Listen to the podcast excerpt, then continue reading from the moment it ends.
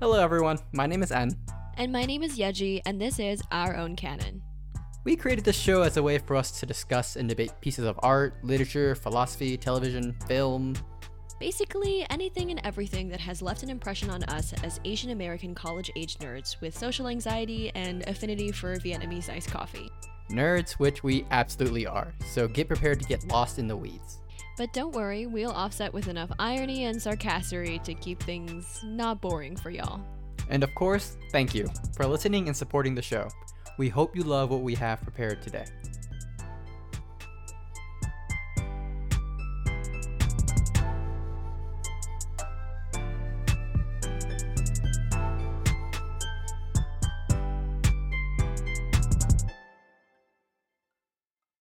Just in order. Yeah, I was gonna go songs. down in order. I have some notes on like the artists and stuff like that. But I think before we start all that. that, we should probably like address the elephant in the room because we have cameras now. Oh, yeah. Uh, hello. Welcome back. This is what I look like. Hopefully, nobody's disappointed. yeah, so we decided uh some time ago. We've been working on it quite a bit actually about getting um the podcast on other platforms like uh YouTube and uh YouTube mostly. Apple Podcast too, that one's important. Uh, but we were like, you know, if we're gonna get on YouTube, we should probably have like a video component of it because like podcasts do that things, and we're a podcast, so we should we should do those things. This is low key tragic for me because I, I, I just want y'all to know that every other episode that we've done before this that's been audio only, I have looked like absolute garbage. and now I have to clean up to record. And that's just more work for me to do. But I hope this is just, this shows how much I care about you guys and how much I care about my job and how good of a podcaster that I really am. Like, I showered for this, okay?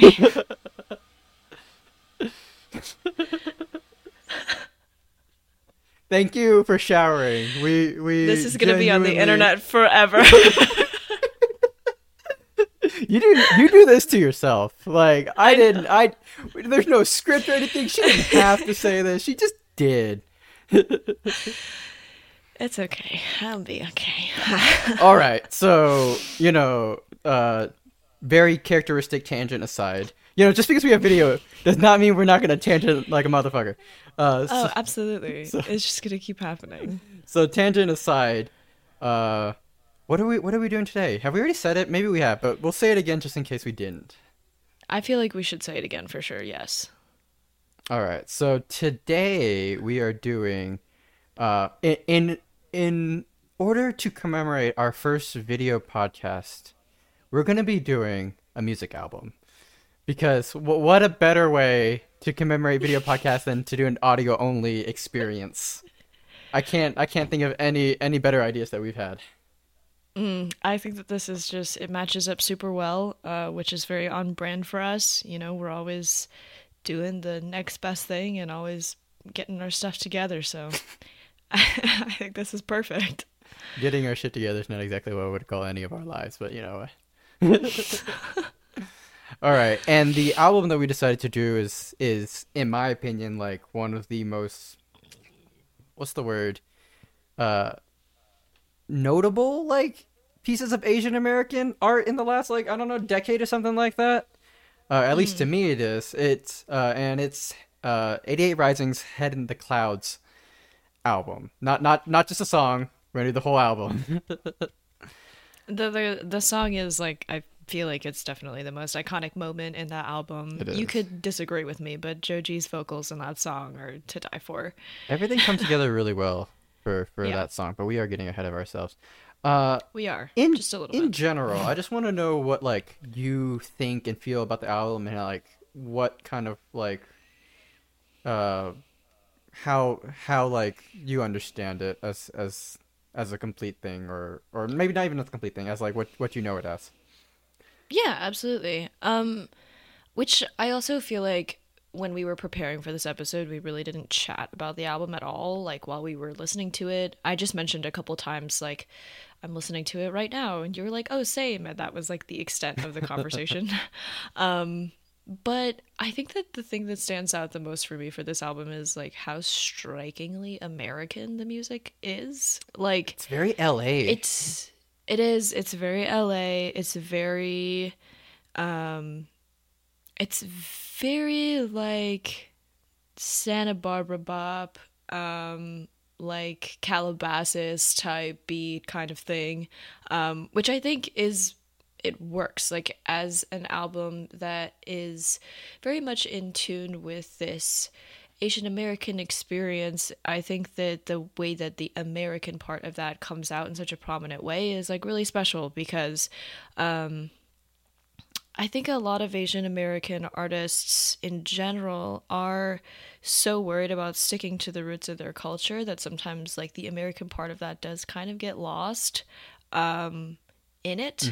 Like there's this there's this focus on like not losing yourself or your culture that you almost focus a little bit too much on that aspect of it um, which i'm not saying is like wrong at all. I think that art like that is actually um, like very very important to the sphere of like media in terms of talking about how to balance certain cultures like having the asian part of your identity stand out more in a significant way is a testament to like being proud of it because for the longest time like asian americans had to be white to be accepted. So to be like upfront about this and to use especially like in music we see like a lot of like Asian um, like Asian instruments like getting mixed into certain like you know hip hop beats and stuff like that. Like having that as a more prominent forward thing there is like it's so good.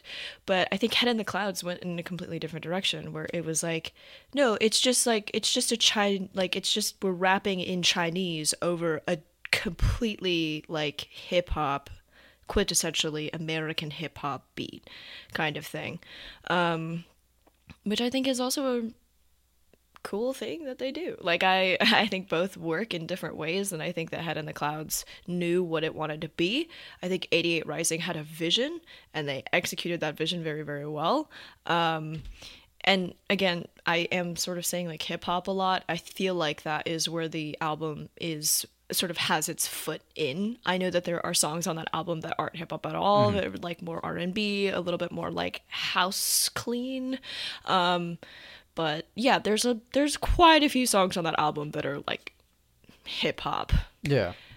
like mumble rap, as a quintessential Very like very hip hop. 2018 hip hop stuff going on here. Definitely. Yeah. Definitely. Yeah, that was a long, long way of me saying that uh, they had a vision and it works. It's just not necessarily what I'm used to when I think of like Asian American art, which is just interesting to me. So that's something that I definitely found like simultaneously fascinating and also surprising. Yeah. So yeah. Yeah, I think for me, like this was like a really like big turning point for my life because like up to this point, uh, Asian Americans in like art in general, like I hadn't really like noticed them. I know they were like the classic kung fu and like wuxia, Hong Kong kung fu movies and stuff like that. But you know that that was before my time. Like those things happened before I was like born, or or in the case God, of Crouching. Tigers, right when I was born. uh, so like Boomers, am I right?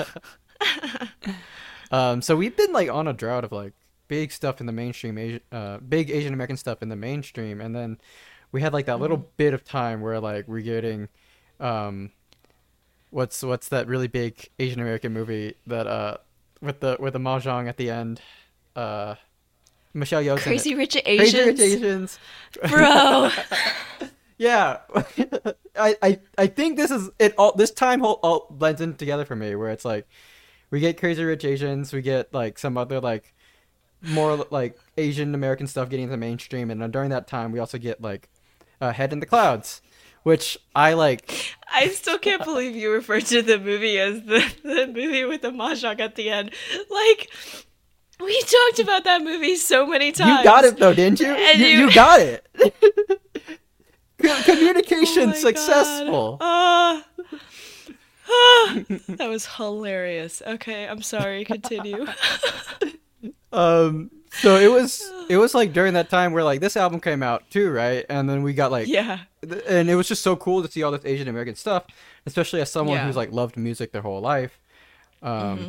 I've I've played music for for like as long as I can remember, uh, and and um, and and just having like this like piece of Asian American like music, and as you were saying, it's like very different than like things we are having before, right? Because before this, a lot of the Asian people in music I saw were like either like from like Vietnam or like from the older generation who brought their music here. We had things like my Vietnamese homies know, like Paris by Night was like the thing you grew up on.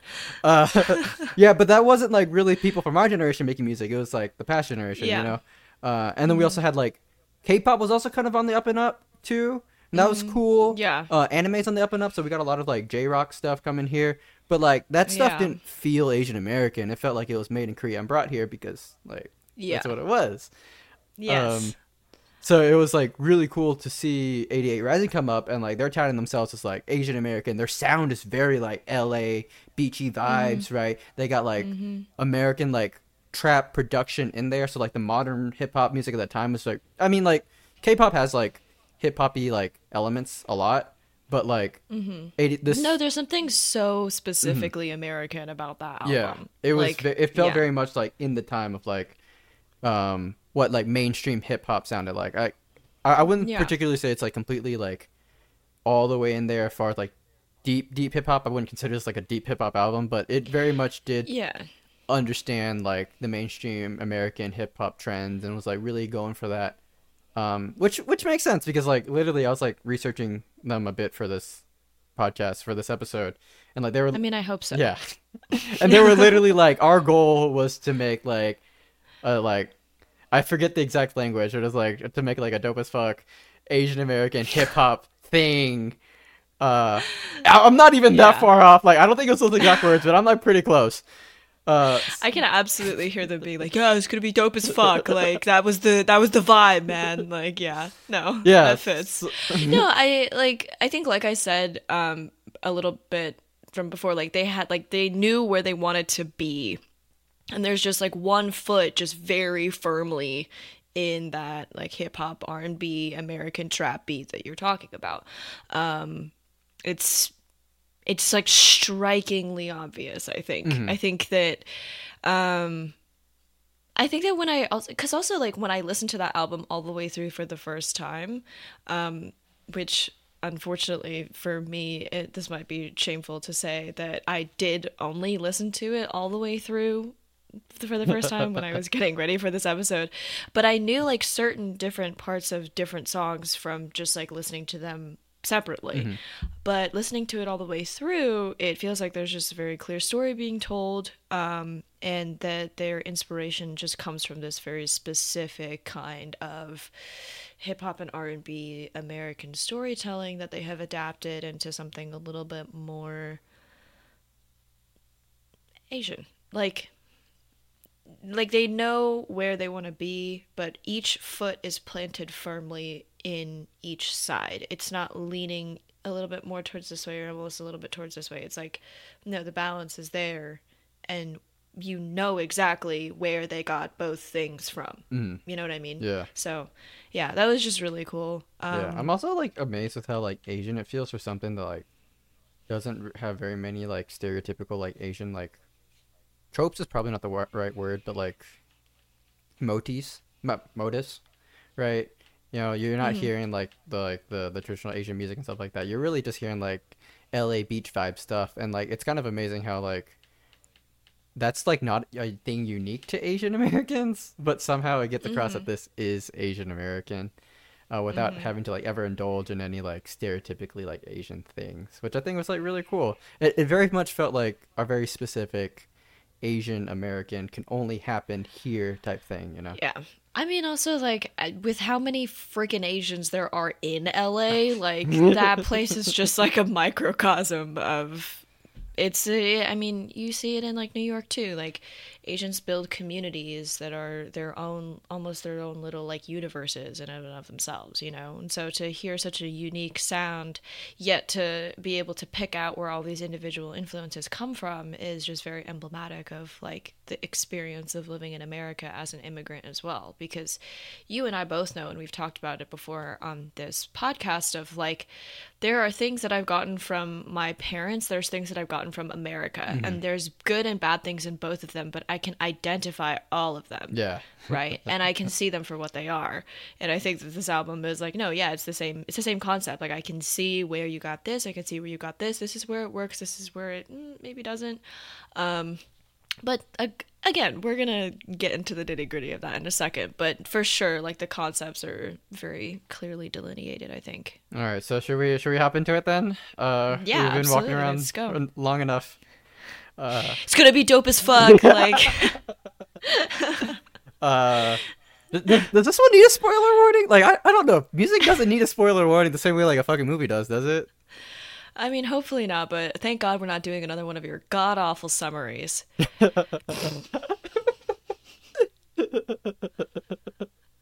All right I'm then. kidding. Uh, I love you. All right. Uh, spoiler warnings ahead though. And we're gonna be doing heads in the clouds. Uh, listen to it. That's cool. Uh, maybe even listen to it as we talk. It might be one of those things that you can yeah. do.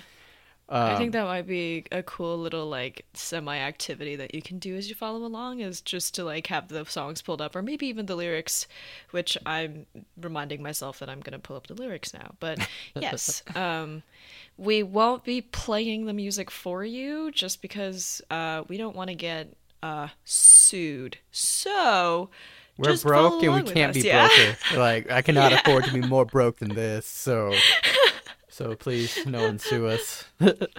uh, and for for this episode, our plan is gonna be like we're just gonna go down. So so for those who don't know, uh, Head in the Clouds is like a collaborative album for like the entire um, studio or not studio label, right? So they got like all of their artists like pitched in a couple songs, right? Um, so I'm not gonna go deep dive like the whole album in like completely trying to understand it's like complete like one big giant story or something like that because I don't think that's what it is. Like this album's very much just like a bunch of artists getting together and like making some like fun songs and then they put it on an album to promote the the entire label. So I'm just gonna go through each song, uh, one by one, talk about how we feel about it, and then like give some background on the artists that are involved. So like if you like what you're hearing, uh, out like we can like push you in the, in their direction, right? Tell you a little bit about them, who they are, and like maybe like throw some recommendations or whatnot at you. I I will do that every once in a while. All right. So the first song, uh, what is the first song? You have it pulled La up. Cienega. Cienega. Um, It's pretty short, honestly. it's a yeah. It's a, it's how how do- how do you feel about it? Like first impression, it's just like the first time you heard it. Th- This is one of their more popular songs on the album, right? Yeah, yeah. And I think that Niki is just my queen and I love her and she can do no wrong. Um but the lyrics on this song are like pretty sad. I think that if you look at it from just like a poetic standpoint, it's um it's a very lonely song. Um but I also think it's so cute that they put like a little um like tribute to LA, like Mhm. specifically like La La Land in it, um, because it just gets you ready for like what you're gonna hear for the rest of the album.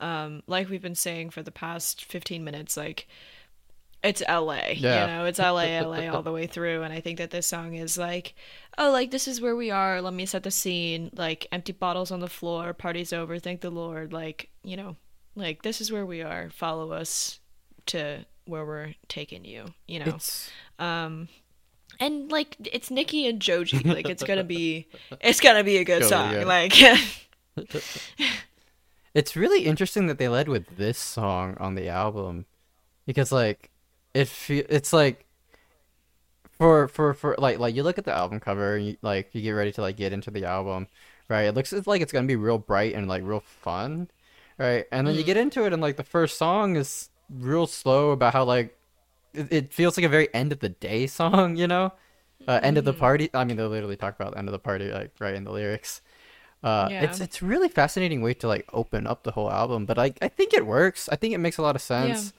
Uh, and like, it really like I think it's not what I was expecting from it, especially like knowing the works of these artists and stuff like that. So just like kind of just getting thrown into it with something a little different. is actually real fun, real nice. Mm-hmm. No, I agree. I think that um, one of the cool things about this album is that at the same time that you kind of know what to expect, it's also breaking a lot of your expectations. Like, I know this album from the Joji's song Head in the Clouds, and I knew that 88 Rising made it, but when I heard this song, I was, and when I heard this song, I was like, oh, like this kind of feels like in the same vein of like where Head in the Clouds as a song is, not necessarily in the same genre, but I like I wouldn't be surprised to hear La Cienega and Head in the Clouds in the same album. But then you hear like the trap mumble rap in the middle of it, and you're like, oh, that's a t- turn of expectation, kinda. And so, like, yeah, no, this song just fits to form, I think, in many ways. Are you talking about like when Joji only- starts like coming in, he starts doing his thing, No, I'm talking about the um. or like in the album we get mumble rap later? No, like in the album we get mumble Oh, rap, okay. like the. I thought you were like talking about in this Higher song, and I was like, I don't think there's No, no, mumble no, rap no, in not this here. song. No, no, no, no, no, no, not this song. I meant like in the in the album itself. Um, like with Midsummer Madness, like with the Higher Brothers, and when like Rich Brian comes in, is, you know, all that good stuff. So, but yeah, it's it's a good song. I also really love like uh Joji has his verse of course, uh, but I really love like in the middle of like Niki's verse. I think it's probably probably in the first one. Like if you're like listening really carefully, uh Joji's like backup vocals underneath Niki's vocals. It's just like Yeah. it's transcendentally good. Oh, absolutely. I love it so much. I listen to the song for those lines because I just like they both have really great Yeah. unique voices. Yeah. Um I was just about to say that. yeah, specifically Joji has a really interesting voice. So just like hearing him like just like back up onto the on onto this song was just such a was such a uh just such a like a cool like musical thing. Right? The producer's No, he's. making a really good decision here.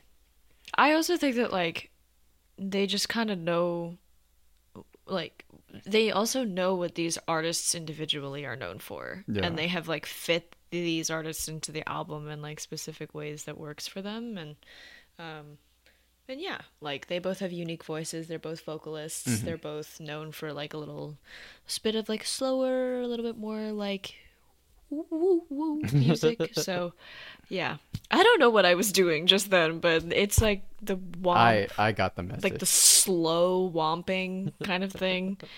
Really like lethargic basses and it's just yeah. dragging i'm not a music major i'm not a, i'm not an artist please don't drag me. You know me. what? You're an English major. You do your poetry and your in your fantasy writing. So like, Yeah, for me it's the lyrics. I'm here for the lyrics. Um, speaking of lyrics, uh, the next song is Red Rubies, and you wanted to speak of lyrics? Go speak Yeah. lyrics here.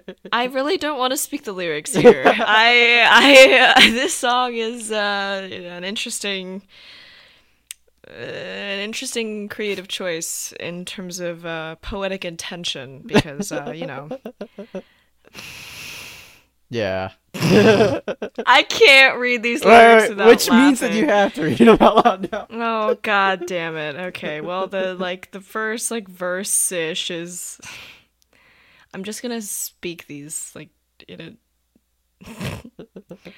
Uh freaky little bitch, she a squirty, fuck a lil hoe, and I'm working, making me hard like a turtle, diving in pussy like surfing. All of the addies and perkies, I sip on the lean when I'm mercy. I am so high, I'm on my mercury. Sleep in the corner, he lurking. this just leaves a bad taste in my mouth. I don't. I'm proud of you. I don't know. I'm proud of you. Okay, but this also, this also, I, this is a good point for me to make, like right off the bat. I think that um, as cool as hip hop is, and as great as like as great of an art form as it is, and as much great music that it's given us, there is a very problematic vein within hip hop where the description of women and the way that women are spoken about in these songs is not great. And I think that anybody who listens to hip hop, if you don't agree with that statement, there is you are not listening properly. Um, there are, and again, like I know people who listen to hip hop and they say that. Sorry, my cat is like making an appearance. Um, No, she she used to hijack the microphones. Now she hijacks the camera too. I know. Um, and I know people who listen to hip hop where they're like, no, yeah, like there's bad stuff in it, but you're also supposed to kind of learn how to appreciate the art as like ho- as a holistic thing um and you kind of have to like mentally separate yourself from the bad things but even if you do mentally separate yourself from the bad things you can't because it's like quintessentially part of it. Um and the people who can openly acknowledge that and talk about it nothing wrong with that. I think that as long as you know that it's not amazing like listen to whatever music makes you happy. But there is definitely um that's like one of the things that um makes me sometimes hesitant to say that hip hop is one of my favorite genres even though I listen to a lot of hip hop now and I appreciate it as an art form um it still makes me generally slightly uncomfortable to be like yeah like I love hip hop because there's like that little part in the back of my brain that's like, well, do you though? Because there's a lot of stuff in it. Like they're talking about women doing all this. Like, eh. again, you are allowed to disagree with me, but I think that that verse in particular and certain other songs also, um, I'm just like, why do we need to call women bitches? Why is this? Mm. it's a creative choice. I feel like I like you, you know me. Like I love hip hop. Like I make hip hop music. You know, like Yeah. yeah. Um, and like I think I think you're right. Like I, I think that like the criticisms are correct. Like I don't think anyone in like who's being fair can like really say otherwise that hip hop doesn't have like, Yeah. um, yes. a misogyny problem. Yes. uh, and I've never met anybody who has looked me in my eyes and been like, "Oh, no, that's like not a thing." Like everybody who listens to hip hop or has like read hip hop lyrics know that this is a thing.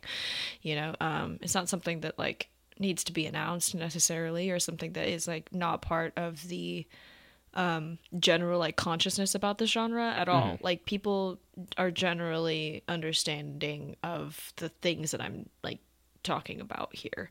Um, I don't necessarily think that the acknowledgement is like the problem. yeah. Yeah. Yeah, I I think this probably will have to be like its own episode. Like Oh, probably. this is Oh, a, this is a very interesting, difficult problem to like discuss and tackle. Um, but it's and and there's also a lot to say about like the culture itself, right? And like how how the culture is influenced by like one like the money going in and all that stuff uh and then like two like how how the culture like views itself under under these lenses and and um what's the word i'm, al- I'm always forgetting words probably because i'm not looking for one word It's- Uh, but, like- maybe you should have majored in English. maybe i should have see that's the problem with the major in philosophy we don't learn words we just learn how to make them up yeah, or just read words. Yeah. Read words. Ah, I don't- we do read a lot, but I'm not. It's more like I think we bang our head into walls more than we when we actually read those words. There's like a percentage of how you spend your time and most of it is, is banging heads into is walls. headbanging. Yes. Uh, but Um, no, I think that this could absolutely be like a bigger topic to address in the future, but there, I mean, we've already said it. Like this album itself draws a lot of inspiration from American hip hop, and American hip hop as a genre has genre tropes within it that are not deviated from in this album, which I found simultaneously good and yet also problematic because I was like, okay, if you're gonna adapt the genre, good, fine. But also, if you are gonna change it, why not take the most problematic aspects of it mhm. out? Um, I think that as we as people, we as a culture, we as a generation push the needle forward little by little, there is room for us to deviate from what a genre has always done, even if it is at this point, even if you are like, because I can also see someone saying this, right? Of, well, okay, like if you know it's part of the genre and it makes you uncomfortable, um, just don't listen to that kind of music. Like it's fine, right?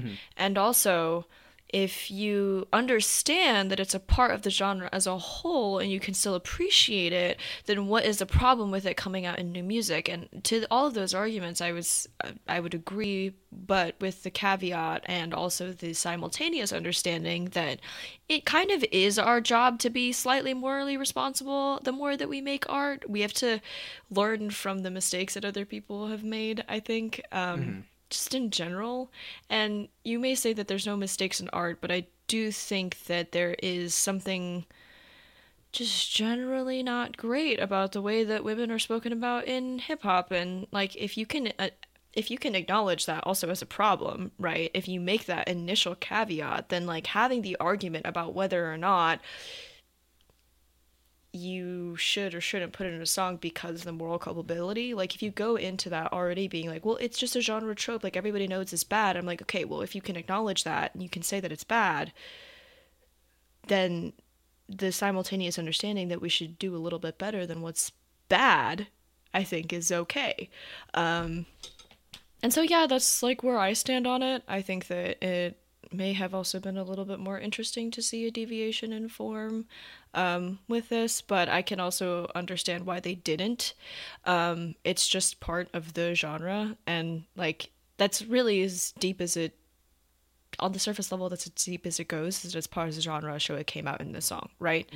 Um, but if we want to go like, if we want to stab at that a little bit more, like stuff does come out, right? Yeah. Um, and yeah, so I also do feel there's that. I also do feel like though like a lot of these artists like use hip hop, but they're not like deep in the culture. You know, Yeah. like like hip hop artists aren't really going to recognize like Rich Brian as like a hip hop artist, partially because like he's like not making efforts to put himself in the culture, right? And I But think also like so unfortunate for him. I think it's a conscious decision on his part. But I also think Yeah. because of that, it's. I think I think because of that, these artists are also not going to directly call out like specific aspects of it, because the way that they deal with the way that they use hip hop in their music is always kind of like as visitors, right? Like they're they're not mm-hmm. putting in the effort to like really be deep in the culture. So like as mm-hmm. an outsider, it always kind of feels a little weird to be like criticizing like the art, you know, or or or, or the mm-hmm. culture itself, right? Like if you were mm-hmm. in it, it's a lot easier to be like, here, here, guys, like these are the problems that like we have with like our culture and our art and stuff like that, and we should like address that. But if you're like an outsider, hmm. right, it feels kind of weird to be like, I like your, I like the music, I like the style, and I'm gonna use it, mm-hmm. but also like here are some problems that I want you guys to think about. You know, like that's only something you can really mm-hmm. do if you're like consciously putting yourself in the culture. Which like, mm. as much as 88 Rising likes hip hop, like I think you, I think you have to admit that like they're not in the culture. You know, like, um, Yeah. and like. And, and we can get to this later, but they do very much straddle a line. But they they do very much straddle like the gray line of like appropriation versus like appreciation, right? And if you're already straddling that line, you don't want to be like subversive about the culture and like straight up just like criticizing it and, and stuff, you know? Like, like Yeah. the, But I also I also am not sure if there is like I guess like what I mean to say not necessarily is like criticism, but I think that like there was room for them to do something different. And I think that there was a choice where they were like, "Uh, but why? yeah, Why would we do something different? There's no need to do that. Like this is just part of this is the kind of music we're making, so this is the kind of stuff that we have to talk about." Like I'm also saying this after having read your lyrics for your hip hop songs and having like worked with you in your music like and again again i might be rapping on something rapping on something like rapping as in like knocking on something not like rapping on a she door is a poet, right? guys. She is a poet. I, God damn it. um, I might be rapping on something that is not like not my place to talk about, but I think that like after having read your lyrics and then going back to like reading Red Rubies and then being like, yeah, let's like fuck hoes and pop perkies. I'm like, okay, Mm. great. it's like, it, but you know what I mean? It's I, like, I, I agree with you. I'm just pointing out like why it would be really weird for them to criticize this like like you're totally allowed to criticize it because you're not using hip hop, right? Like you're not like making money off this shit, right? So like Oh, your wow. criticisms are a lot easier for you to make, right? Because you're not like using the the art form, but for them I'm not capitalizing off yeah, of it. for yeah, them that makes sense. who are yeah. capitalizing off of it, it would feel really weird for them to be criticizing it unless they're like purposely Mm. like trying to be deep in the culture, which they're not. Um, Got it. also, That like makes more sense. yeah, also like as something like just to like close out like unless you want to talk more, but like my closing word on it is like not all hip hop is really like this type of stuff, you know, like or Yeah. two things. Not all hip hop's really like that. It's a lot of like Yes. mainstream hip hop because that's the type of stuff that makes money, and like we can have a mm-hmm. different conversation about like the type of stuff Yeah. that makes money, and also like. Yeah. Because there's like conscious hip hop and stuff like that, you know. Like we got like her Kendrick Yeah. Lamar's and like J Cole and stuff like that, and they, and they they dabble a little bit in it, but it's not all of it. And also like, I don't think it's all just hip hop culture that's bringing this like hypersexualized like thing. It's I also think it's Mm-hmm. like a little bit of like LA culture in general, you know, like Yeah. LA is the city known for like parties and decadence and like you know like really strong nightlife and like probably dr- drugs and Mm-hmm. Yeah. sex and money and stuff like that. Like it's not just hip hop that's I think putting these lyrics in here. You know, it's also like Oh, the yeah, LA no. culture in general. Yeah, it's the setting for sure. And uh, again, like, I mean, the one thing that I can't fault this for is not being true to form. Like, I listen to this song and I'm like, oh yeah, this is like American hip hop, you know? Um, and whatever that means to whoever is listening is like what it means, right? And hip hop as a genre is so extensive and there's so many moving parts. There's so many like amazing artists that are, you know, putting puzzle pieces together in places that need those pieces to exist and like they're putting out music that is constructive and that has a goal and has a message and I absolutely vibe with all of that. Like I think it's amazing. Um just for this song in particular, like not my favorite. Um I I think that like even the like even the chorus like red rubies and they bleed perky, perkies make me sleep pop some perks i might od trying to fight away the demons like you said perks like five times, man. Like I get it. You're doing drugs. Wonderful. Like even just on like a lyrical level, I think it's just very basic. Um there isn't really much that I'm taking away from this song in terms of like any specific experience. Um it's just it's I, again it's just not my Yeah, thing. I- I Um, think- and I think that just yeah, particularly for this album too, when we were talking about like what it's doing just on a meta level of like having these having a bunch of immigrants make music, right? Like um this is just slightly disappointing and I think that's okay. Mm-hmm. I don't think they were trying to make us proud with this song. I also think something something that like i is this going to be a criticism of like the entire album in general is that like they used a lot Yeah. of like themes that appear in hip hop like drugs and stuff like that.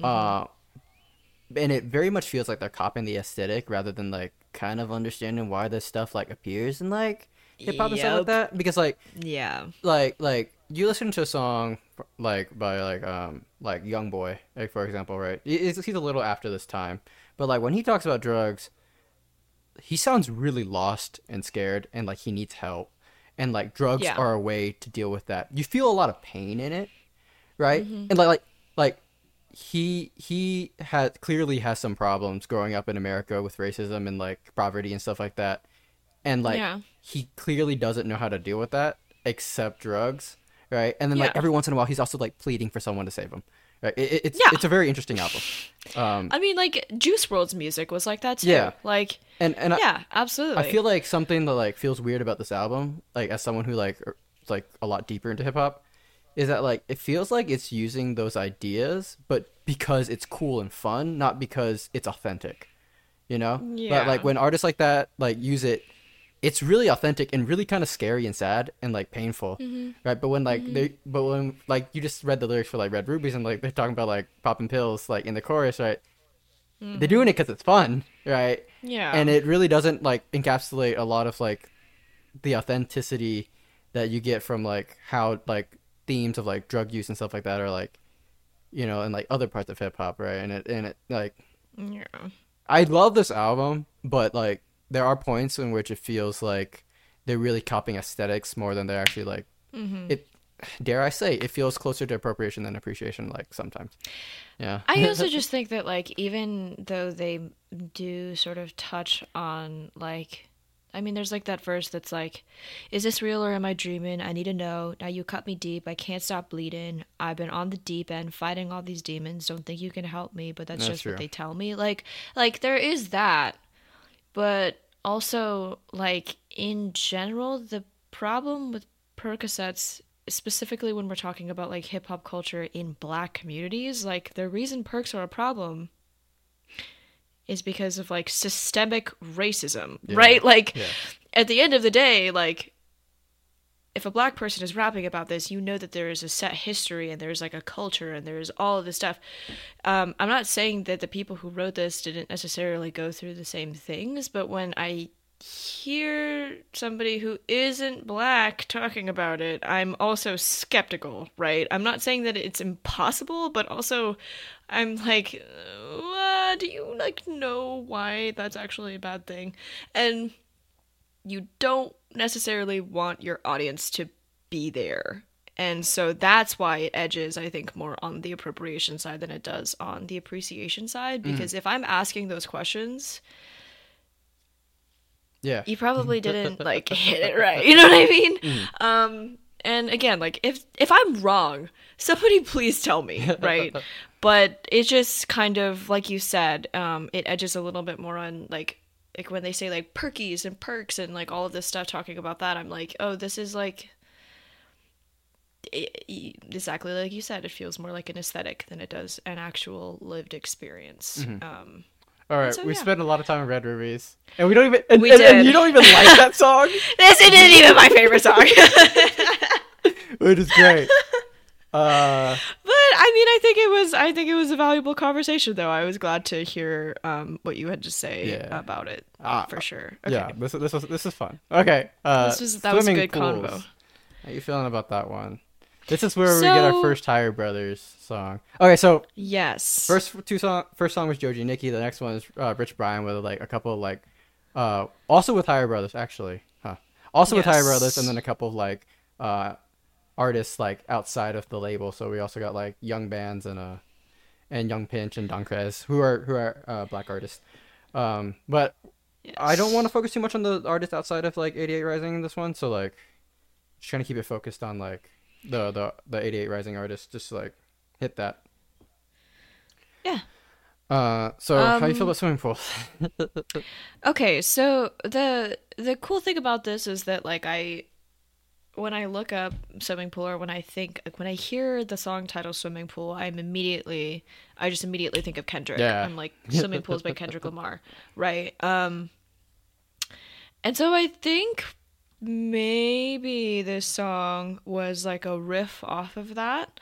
Um and most of the song is actually in Chinese. Um I'm not entirely sure which kind of Chinese. Um, I don't know if it's like Mandarin or Cantonese, but um, there's for the most part they're rapping in a different language, so it's not entirely clear on the first listen, at least not to me, because I don't speak that language of like what the song is about. But you got that like very hard trap kind of you know good beat going. Um, the the the the higher brothers just go in right go like in. just immediately you're like oh okay he's flowing right? Um but then you know you go into the translation of the lyrics and um it's uh talking about money uh talking about some you know gucci things um and uh, "Swimming Pools" by Kendrick Lamar is about alcoholism, Yeah. and this this song is not about alcoholism, which was slightly disappointing for me. Which I never thought I would say that this song's not about alcoholism. How disappointing!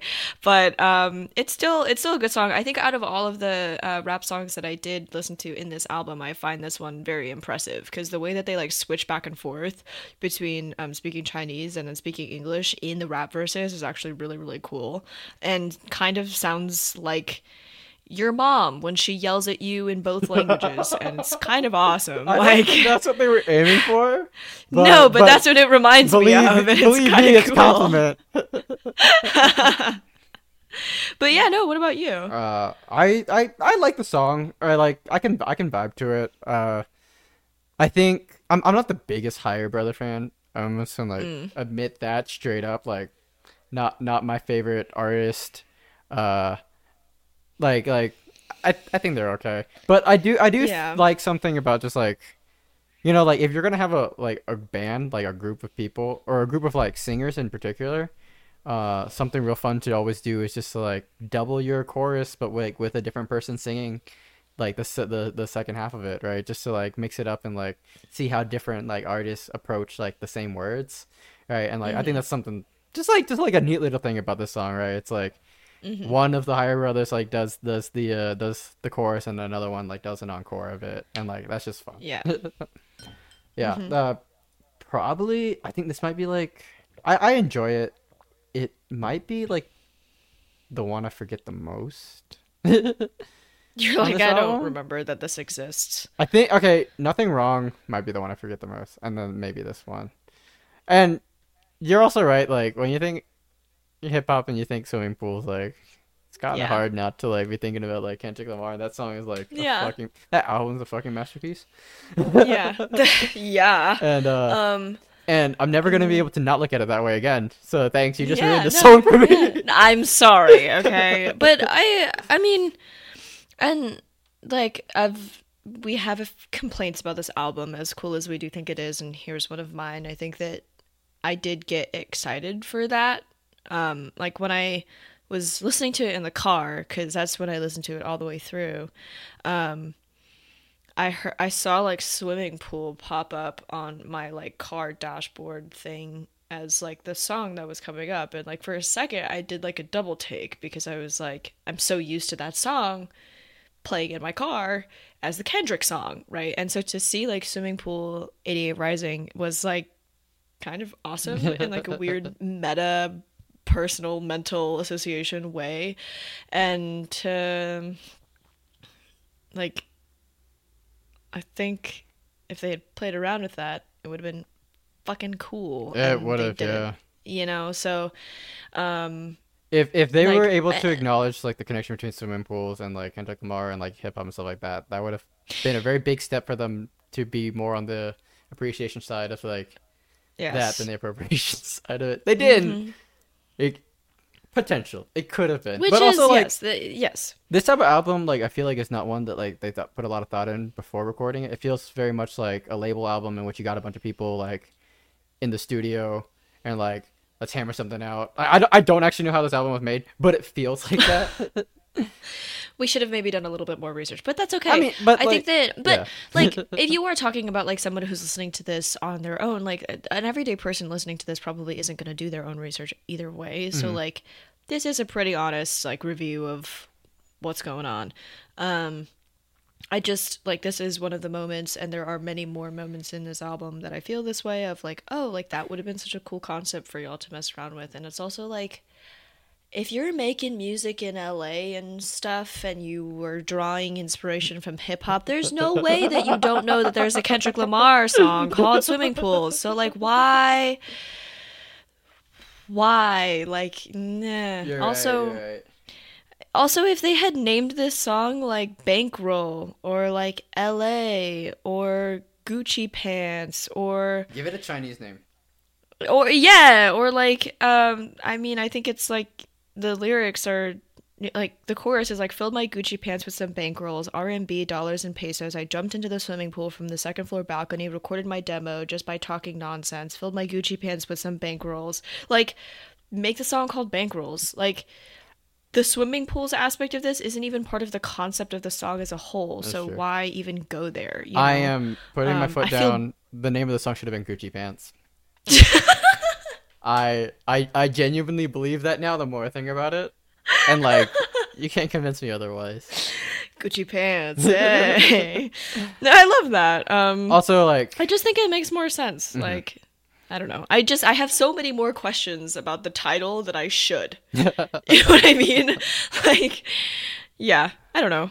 But that was just me. I'm glad that you like know about that song and kind of know where where I'm coming from with that. also, I promised Um. uh, a bit of like background on like the artists as we get through, it, and like I have not been following up on that promise. so like, uh, if you do like swimming pool, we're uh, apparently not the biggest fans of it, but if you do like swimming pool, the Higher Brothers are uh, like they were an underground Chinese hip hop like group, right? They blew up like in a pretty short amount of time, really quickly, uh, and then 88 Rising picked them up.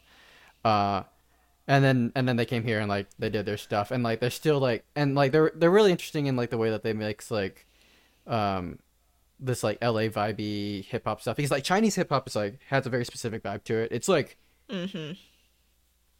that might be a whole nother episode. We can do like Vava Oh, or something like that. But like Yes. Chinese hip hop has a very specific aesthetic to it, and like Higher Brothers kind of Mm-hmm. like straddled line between that and like an American version of it, um, Mm-hmm. whi- which is like I said, they're not my favorite, but like it is interesting in its own way. Uh, Mm-hmm. and like if anyone like does like the song, want to hear more of um, my favorite album that they've done is Five Stars. Uh, Hmm. I know they have like other ones, but like that's the one that like I have been able to like vibe with the most. Not like Mm-hmm. the best thing I've ever listened to, but like you know I can fuck with it. Mm. You wouldn't give five stars to five stars. Maybe five out of ten stars. No, I'm just. no, it's not that bad. It's not that bad. It's not a bad album. I take it back. Right. My joke stands, but it's not. It's not a bad album. Maybe like seven or something like that. No. Six. Anh, I think that's the sickest burn you've ever made on this show. Five Really? stars. How is that? More like five out of ten stars. How is that? How is that? How is that worse than anything I said about Rent a Girlfriend? I'm pretty sure everything I said about Okay, Rent a Girlfriend was like- like ten times more mean. Yes, but I feel like you didn't think about that before you said it. It was like a hundred percent organic roast. Like for Rent a Girlfriend, we had been roasting that for like the past week or so. So That's fair. like, no, that was gold. I love that. I'm gonna write that down. um, All right. Uh, I also I have like a compilation in my notes. It's very short tangent of like iconic that I'm making it at the moment right now, but there's like iconic on phrases. and the other day on was in town and we went to a cafe and I looked over his music and um we were talking about a lyric that mentioned mental health and he goes I was like, okay, like what about therapy? And he was like, there is therapy, but we're Asian. I'm keeping that forever. That's never going away. Gonna get that tattooed on my arm.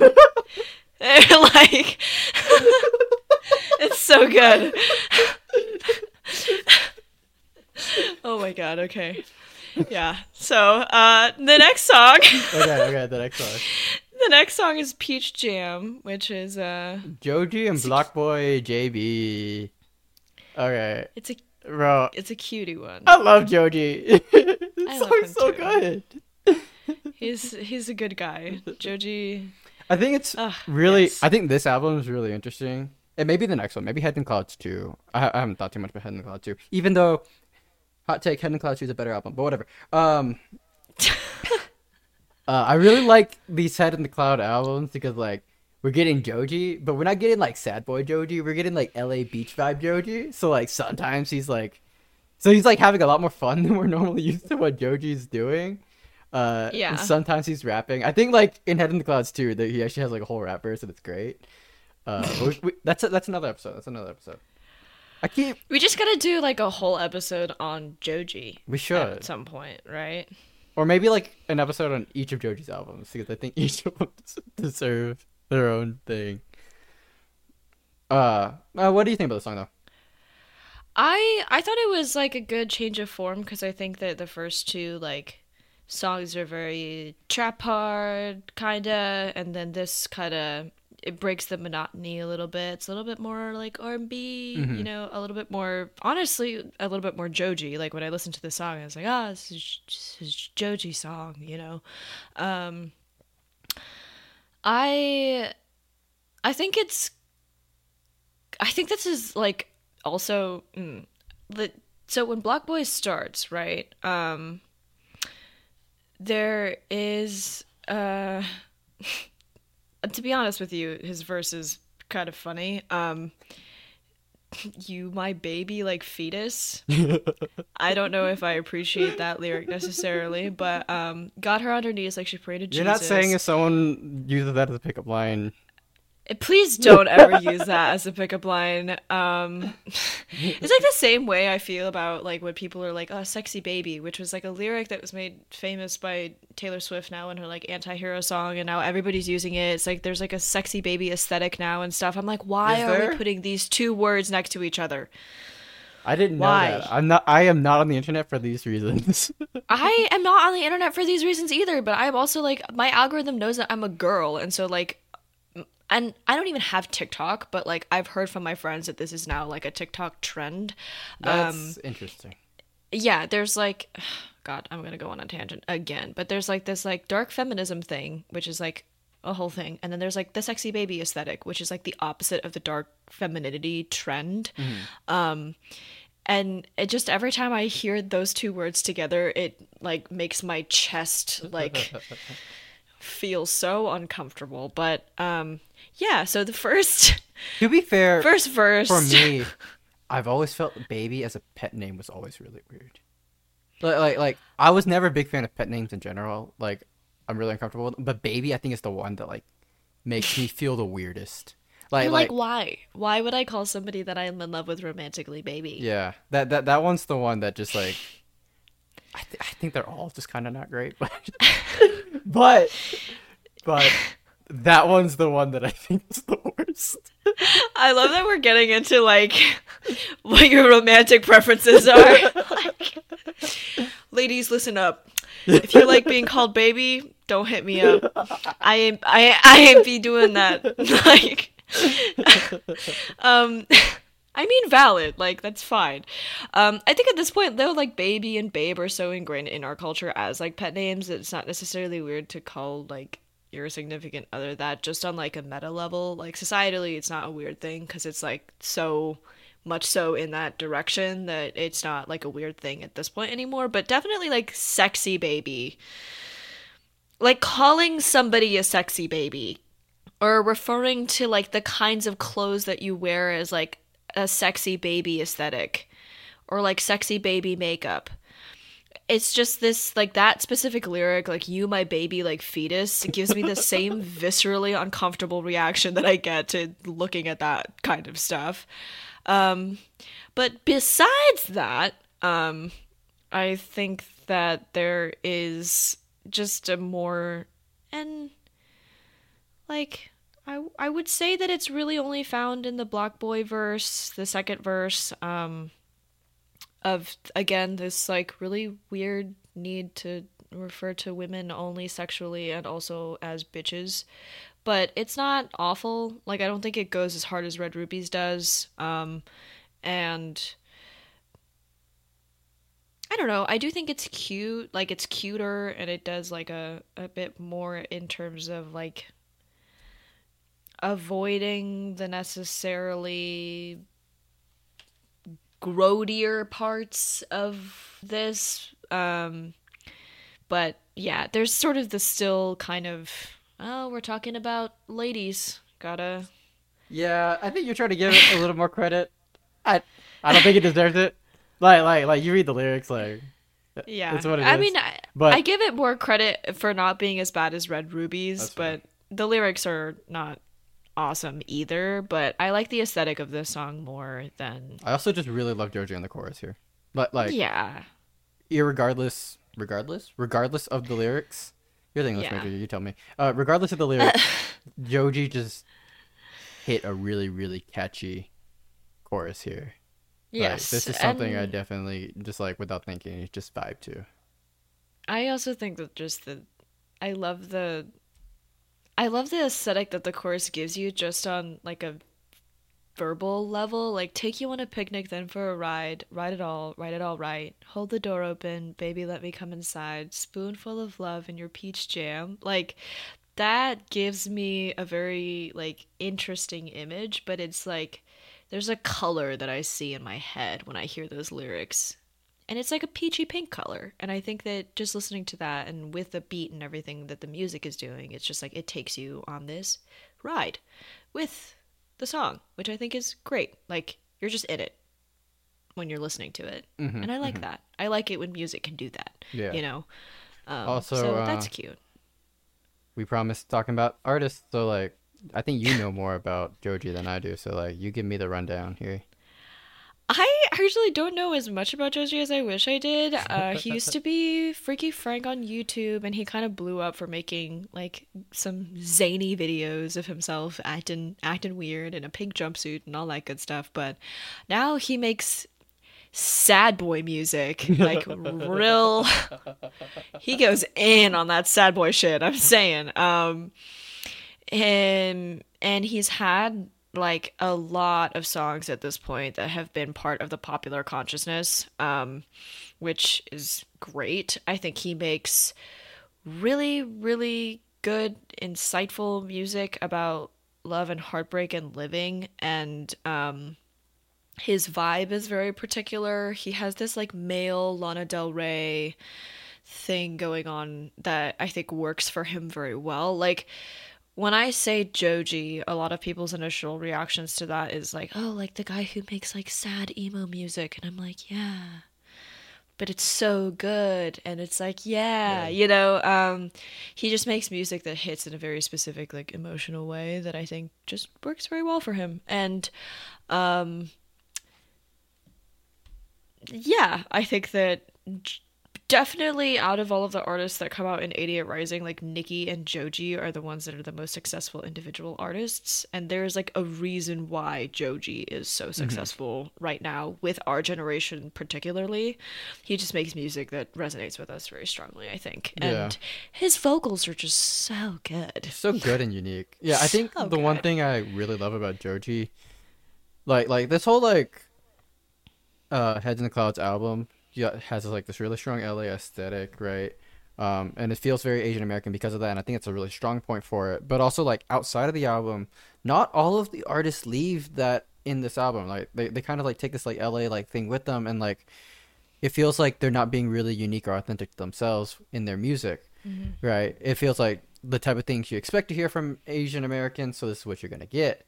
Whereas Joji and like Niki and arguably Rich Brian's earlier work, uh, you hear it and it's like it's got a very distinct themness to it. Joji the most Yeah. probably, where it's Yeah. like this doesn't sound like anything you would ever expect from like an Asian American artist, right? It's got none of the LA stuff. It's got none of like the stereotypical Asian stuff. You know, it's not hitting K-pop or like J-rock or anything. It's just Joji shit, um, which is something I just really appreciate about the artist. Where it's like he's just really just being authentic and true to himself and like making like the thing that's most pure to him, right? Um, and it's so Yeah. and it's also like just so interesting to like see him be able to do that because not many artists can go from doing something like Filthy Frank, leave that behind, like literally just like shed that, and then create a new like art- artistic identity. Like that just does not happen very often.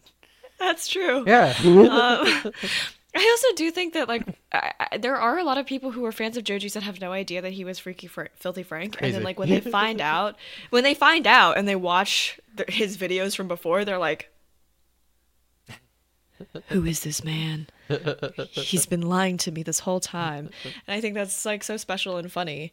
Um, I also think that like you were touching on how like Joji has his own aesthetic, and I think it's also very interesting because I think that there are now like male Asian artists that have kind of like been following Joji's like vein a little bit too. Like I listened to some of Keshi's music and I'm like, yeah. oh, I know what this is kind of thing. Um I- it's just really cool because like he's very clearly a trailblazer and you can like track that. Mm-hmm. And I think that's awesome. I do agree. Like a lot of, I think the more successful mainstream Asian American artists are actually less hip hop and more like Joji R and B, Niki R and B type stuff. Right? Yeah. And like if I had to predict a trajectory for like Asian American music, like that would probably be it more than like hip hop actually is. Even though eh, 88 Rising is so into hip hop, it just feels like Asian Americans having way more success and like way more like interesting authenticity in the realm of like R&B and stuff like that. And that's like cool, you know, like mm-hmm. like I'm down for that. Yeah. I do think that it's interesting that just in general though how love in and of itself is like a concept that a lot of people can find success in in terms of making art. Like Niki has her heartbreak songs. but her song that was like on the internet for like a good the good part of a year was like Indigo, right? Where she's just like, "Let's have sex in your car," right? Like Indigo's great. like Head and Clouds you know she has she has like she doesn't necessarily talk about like a, an asian american experience you know like the stuff that she talks about in her music the stuff that joji talks about in his music is stuff that just everybody can identify with. I will say that the charm of some of these hip-hop songs um is like the ability of hip hop as a genre to have a space to hold for talking about specific cultural nuance, mm-hmm. right? Like the charm of Joji is that he is universal, he is for everybody, but the charm of like making hip hop songs and like the space that that holds for us as like a people and as a culture is that like hip hop is where you go to talk about culture, Yeah. community, like fucked up shit you know like that's where you go right um, i would never expect joji to hop on the mic and be like here's generational trauma from the war like no like like that's not gonna happen right Yeah. um Jon Stewart know, has like this like bit that I love where he's like, like white people after like George Floyd was like, we really should listen to black people, and he was like, yeah, they made a whole like genre of music to talk about these problems. What do you mean you need to start listening now?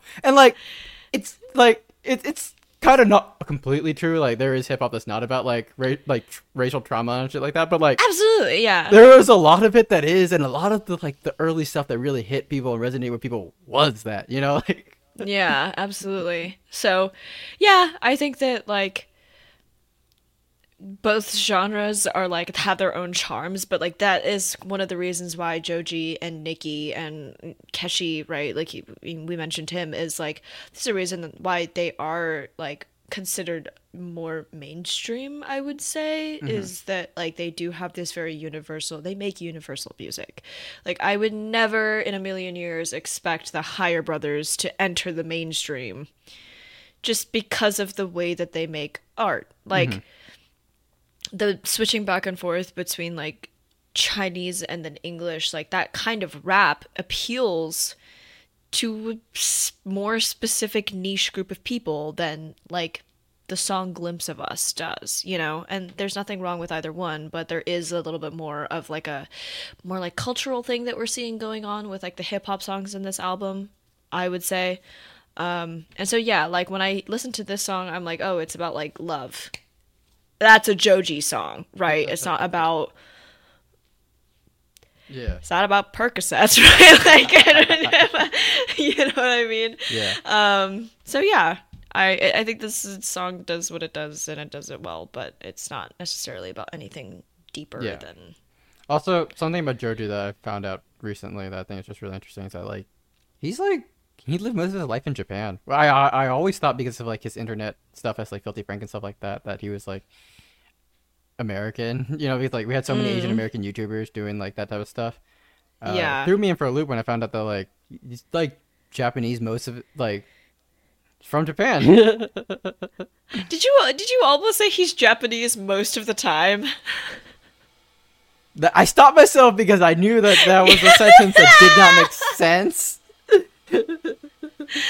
That was hilarious. I love that. All right, Midsummer Madness. Also, god damn, we're only like five songs in, and we've been talking for an hour.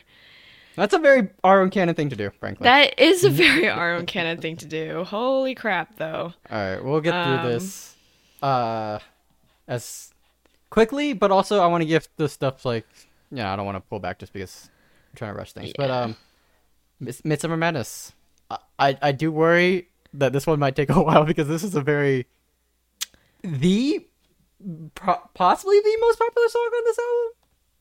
I would say I that think- it's probably this song that's the most famous out of this album, and then I would say like right below that is Head in the Clouds. Uh-huh. Like those are the two songs that like blew up Yeah. for this. Yeah. It also has like crazy lineup: Joji, Rich Brian, Higher Brothers, August 08. Yeah. All 88 Rising members. I'll talk about August 08 a little more later when we get like a song that's more specifically his. But like, this is like the quintessential like what this to me is kind of like the quintessential like what 88 Rising is. You know, like, Mhm. um. It's it's like it's got like the really LA thing, real laid back, you know, like we're having a lot of fun with it. Um and also like l- lyrically I think it's like it's not musically and lyrically I feel like it's not so much like digging into what I was saying earlier like copying the aesthetic, right? This one Mhm. feels like very much his own thing. Like when when Rich Brian's like rapping on it, like he really is like doing his very specific like Rich Brian like rap. When Joji's singing on it, he's doing like his Joji stuff. You know, His like all these Joji artists are being thing, them yeah. most like themselves on this album, I th- or on this song, Mhm. I think.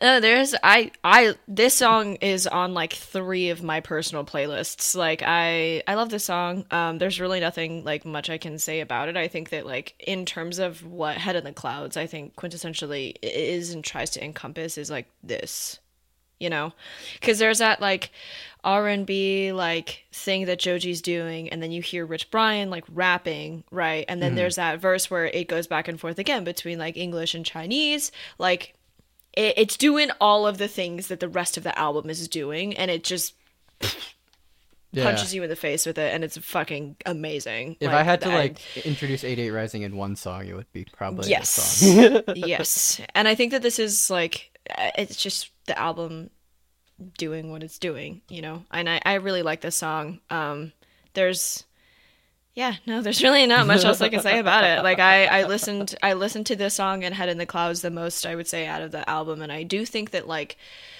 i've heard people playing midsummer madness and head in the clouds in like public places. Like i've heard this song played in like retail stores you know? Like mm-hmm. it was one of the bigger songs that came out of this album and i think there's a reason for that. Like it's good. It's Go also like it if a you haven't already. perfect summer time vibe song. Like Yeah. like this is like road trip, like Yeah. windows down, like you know, it, it it's the perfect thing to be listening to when you're when you're just like want to be in that summertime mood. yeah i'm gonna close my door real quick All right, cool.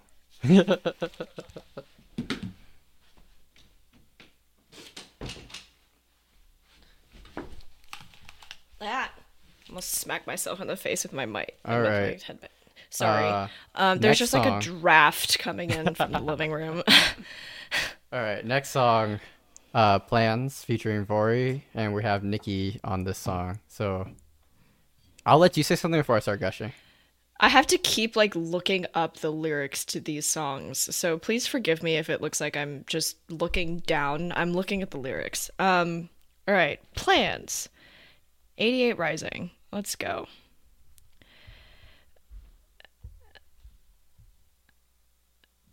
Also, Niki's mommy. Like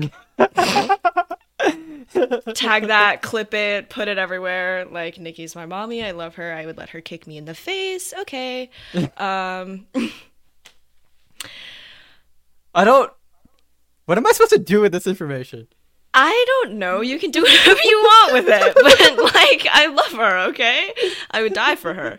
Um, uh, okay, so this is, and I hate to like say this again because I've been talking about it with Joji too, but like this is a very Niki song. This is a Yeah. very, it's very like I love like how like make love to me in the sunset vibes you know and she's doing she's doing the absolute most with like the little descriptions that she does but honestly like something that i respect so much about niki too is that like she kind of has certain parts of hip hop that she takes like R&B and talking about like sex in this like very specific way but also like she doesn't ever fall too far down that hole.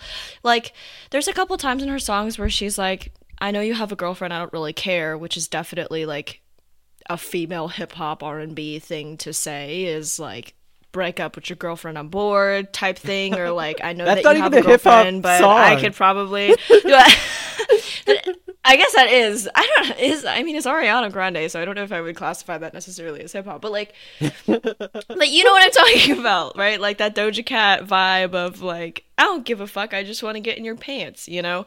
Yeah. And then, but but she never is. She never goes like all the way down that way, right? Like in the chorus, she's like, "If I got plans, then you got plans. Tell your hating ass mans that you got a girlfriend," like kind of thing, you know. Um, I feel so like she does hit that but she in the first verse like waking up to the sounds of you loving me loving the shower and on the counter and on the table. You know how to throw down and that's everything. Coffee and waffles eggs with a toast. I love it when you do the most is like the best way to talk about having sex with somebody.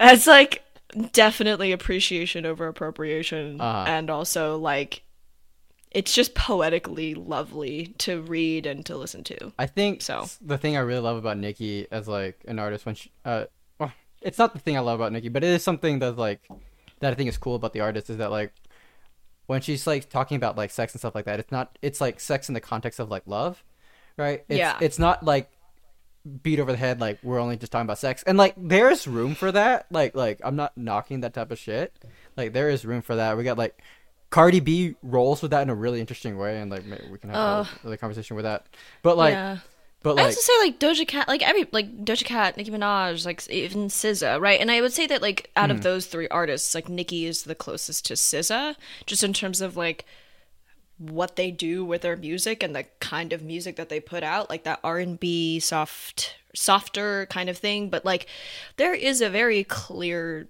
atmosphere of like yeah getting down in and i don't even think it's just a hip-hop thing. I think it's just like a pop thing in general because like yeah. we're all like kind of on like it's I don't, I don't think it's like completely true but like pop culture is kind of on like a little weird feminist kick. A very specific type of feminist kick where it's like the type of like like reclaiming like sexuality in like a really really hardcore intense way to where it's like sex is how i'm more powerful right and stuff like that. And like there's room for that. Like like i'm not knocking it. There's room for that. Um but you know like there's also like a whole other like unexplored like thing in like pop music that's also about like sexuality and like the, in the context of love right? Which is something that i think like this song like really does well. I think niki in general when she's talking about sex like honestly like hits that type of stuff in like i- in I, I I hesitate to say much more interesting in a different way that we don't see which makes it interesting in like a semi-subversive type of way And Yeah. i think that's like yeah really cool also yeah just rhythmically melodically like her Mm-hmm. coming in on this song the song starts you hear her just flexing her her musical talent Yeah. on you immediately yes and it's that so good like she can so good No, she can hit me with a truck and I would say thank you. thank you and good night. Like um also like uh, we gotta mention Vory. Like Vory's doing Vory's doing some doing good stuff work. in this She's too. Um I love that she mentions like Hindu in this. Like you learned everything from Hindu and it's working for you. Like I fucking love that lyric. I vibe with that so hard. Um also like another perfect example of like bringing this like weird little thing from your culture just like throwing it in there. Like you would never hear a white person talking about that, right? I'm Like sure it's Boris- so good. is he white Is he? i'm pretty sure he's black But I don't know. I love it. I think that that's just like a niche little thing where I was like, oh, cute. Um, still yeah. still a great song and i think he complements the song perfectly like yes. if there's like like this was a perfect choice for what the song needed to be Now I have to look up if Vory is white because I need to know. Vory is black. Okay, thank God. I was about to be like, I didn't mean to roast white people for being uncultured, but um, but oops. this is gonna be on the internet forever. Thank yes, you. yes. Uh, but yeah this song this song's great i think like No, it's good. Mm-hmm. perfect feature right they sound it's it's weird to talk about music and artists in terms of like chemistry because it's not really like acting but they sound like they got a lot of like chemistry on this on the song like yeah. Like there's a lot of like good like vibe checks going on here you know like Mm-hmm. i'm feeling it uh Oh, I forgot that this song is on this album. what song the next one History. History. Yeah, the next one by Rich Brian. I forgot that this is on the i album. think this, this is also a really famous song. rich brian songs Period. Period. Period. like Rich Brian has a pretty strong discography, Mm-hmm. but I think I can't. I- I'm looking at a Spotify page and I can't believe Edamame is just like number one song because I. It's fine. Not as good as History. History, I think, is his best song. Straight Okay, up. but Edamame is a bop. Like, call me basic, but I love that song. Um, but no, this song is very good. This song is also very Rich Brian. Like, yeah. um, there's like a, I don't know, like Rich Brian also has a very specific hip hop aesthetic that he's playing with that I think works for him very well. But this song is like, I heard it and I didn't even have to look at the song like you know, like the artist to be like, ah, that's that's Rich Brian. I know what he sounds like. Um, I also but love. this is a cute song. Like I like the lyrics in the song too. I love when Rich Brian is just like talking about his um, just like like like we were talking about earlier how like in this album sometimes it like cops a hip hop aesthetic and it's not very authentic to the artist. Right. This mm-hmm. one is like he's using hip hop, but he's using hip hop in his own way and talking about things that like he kind of wants to talk about. You know, like it doesn't ever feel like mm-hmm. he's like trying to like pander to what hip hop should sound like. He's just using hip hop in the way that like he wants to. Right. And I think like the song mm-hmm. benefits so much for it. Right. And it's also like he just keeps it real. You know, like this is not something that when you think hip hop, what it would be, right?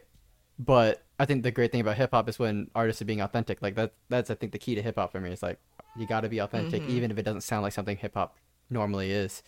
Right? Mm-hmm. And just like him talking about like how he's like missing this girl and how, like how they got history and like I just like want to get back with you and shit mm-hmm. like that. It's like like go for it, man. Like I I also just love like and again, we've talked a bit about this before and I'm to bring it up again cuz I'm annoying as fuck. But the way that the way that he talks about this girl, it's like you can't like you know they were in love and you know that he loves her and there's just I'm sorry. Can you like not? Thank you. Um Snowball feature. He has lots of things to say. But those the- audio only, she was she Oh, yeah. around, looked at it, and I I looked at him. I gave him a stern looking at. Um no, but the ver- even the first verse, like ain't nobody here, know you like I do. Ask all your friends if they know about the size of your shoes, how you like to cry when you laugh when you off the booze. I moved on, but I still remember a thing or two. I know you said give me a hug and I said give me a break. I wasn't trying my best, all the mistakes that I made. Like that shit just hits different and also it's like if you just read that it's beautiful and it hits He and also f- it's like yeah. yeah, He also good. feels really sorry. like yeah like yeah like I don't know, like true apologies or like true yeah like is guilt the word? Uh true Yeah. regret yeah a very difficult thing to nail. Right? And he Mm-hmm. genuinely feels really like like he made a mistake and like Mm-hmm. I'm not sure whoever he's talking to necessarily should get back with him, like, you know, circumstances and whatnot. But like I will say that like he does sound like he regrets the Mm-hmm. ways that he fucked up. Oh, and he, that's also a cool thing. He admits kind of like the ways he fucked up in the song. Like like yeah that no, doesn't yeah. happen a lot uh in real Yeah. life or in music. Yeah, no, I, I, I, I don't know. I also think that like when you listen to this song the first time, you could be like, oh, like this is a bop, and then you read the lyrics and you just appreciate the song that much more. Which like I love that when music does that. When you're when the musicality and the meaning is balanced and also like adds on top of one another. Like I don't think history would be the same song also if it was like an R&B song sung by Niki. Like mm-hmm. there's something so true to form about like Rich Brian using like a like we got history, you know, like he's bouncing like on the, he's bouncing sort on of it, beat. yeah. yeah, with and then putting these like deep ass lyrics on top of it of like if you're not listening you can jam with it but also like if you know what i'm saying you know what i'm saying and that's awesome i love that he does that I just want Um, more of this shit. Also like yeah um and i did not realize like i just completely forgot that this song was on this album Also, the part of the song, like, just on a producer level, where the, the the music cuts out. Bet you got no, bet you got nobody here to make your day brighter, sun brighter. It's just like, like they knew they had gold on that rhythm, and they were like, we're just gonna highlight it, cut the music, let him Yes. flow on the beat, right, or flow on just, let- just let him go at it, you know, because like we got gold here. and it's so good and it works so well. And like of all the hip hop artists that I do listen to, I think Rich Brian has he's got something and I think he's still necessarily trying to find it. I don't think he's quite found it yet, but there's like so many times where he, he just hits gold and I'm like just keep doing this, bro. He feels got it. like- like yeah, Edamame, Edamame is like a cute song, but like history is just peak Rich Brian in my opinion. Yes, it's so good. Like Uh, chef's kiss, licking my fingers. Amazing. For for Rich Brian's background, so he's from like Indonesia. Uh, Mm-hmm. he learned English like watching cartoons and like hip hop, or at least that's what he says, right? Um, That's and- what they all say. Yeah, that's what they all say. Like that's what they all Right. say. and then he got discovered for uh, that stick, right? I don't know if you, do you know the song? Well, I'll probably explain it anyways for like those who don't know. But like, it's yes, like please do. yeah, it's like the it's like this like super like stereotypical like gangster rap song, but he's also like in a music video wearing a fanny pack, right? and like it's a total joke.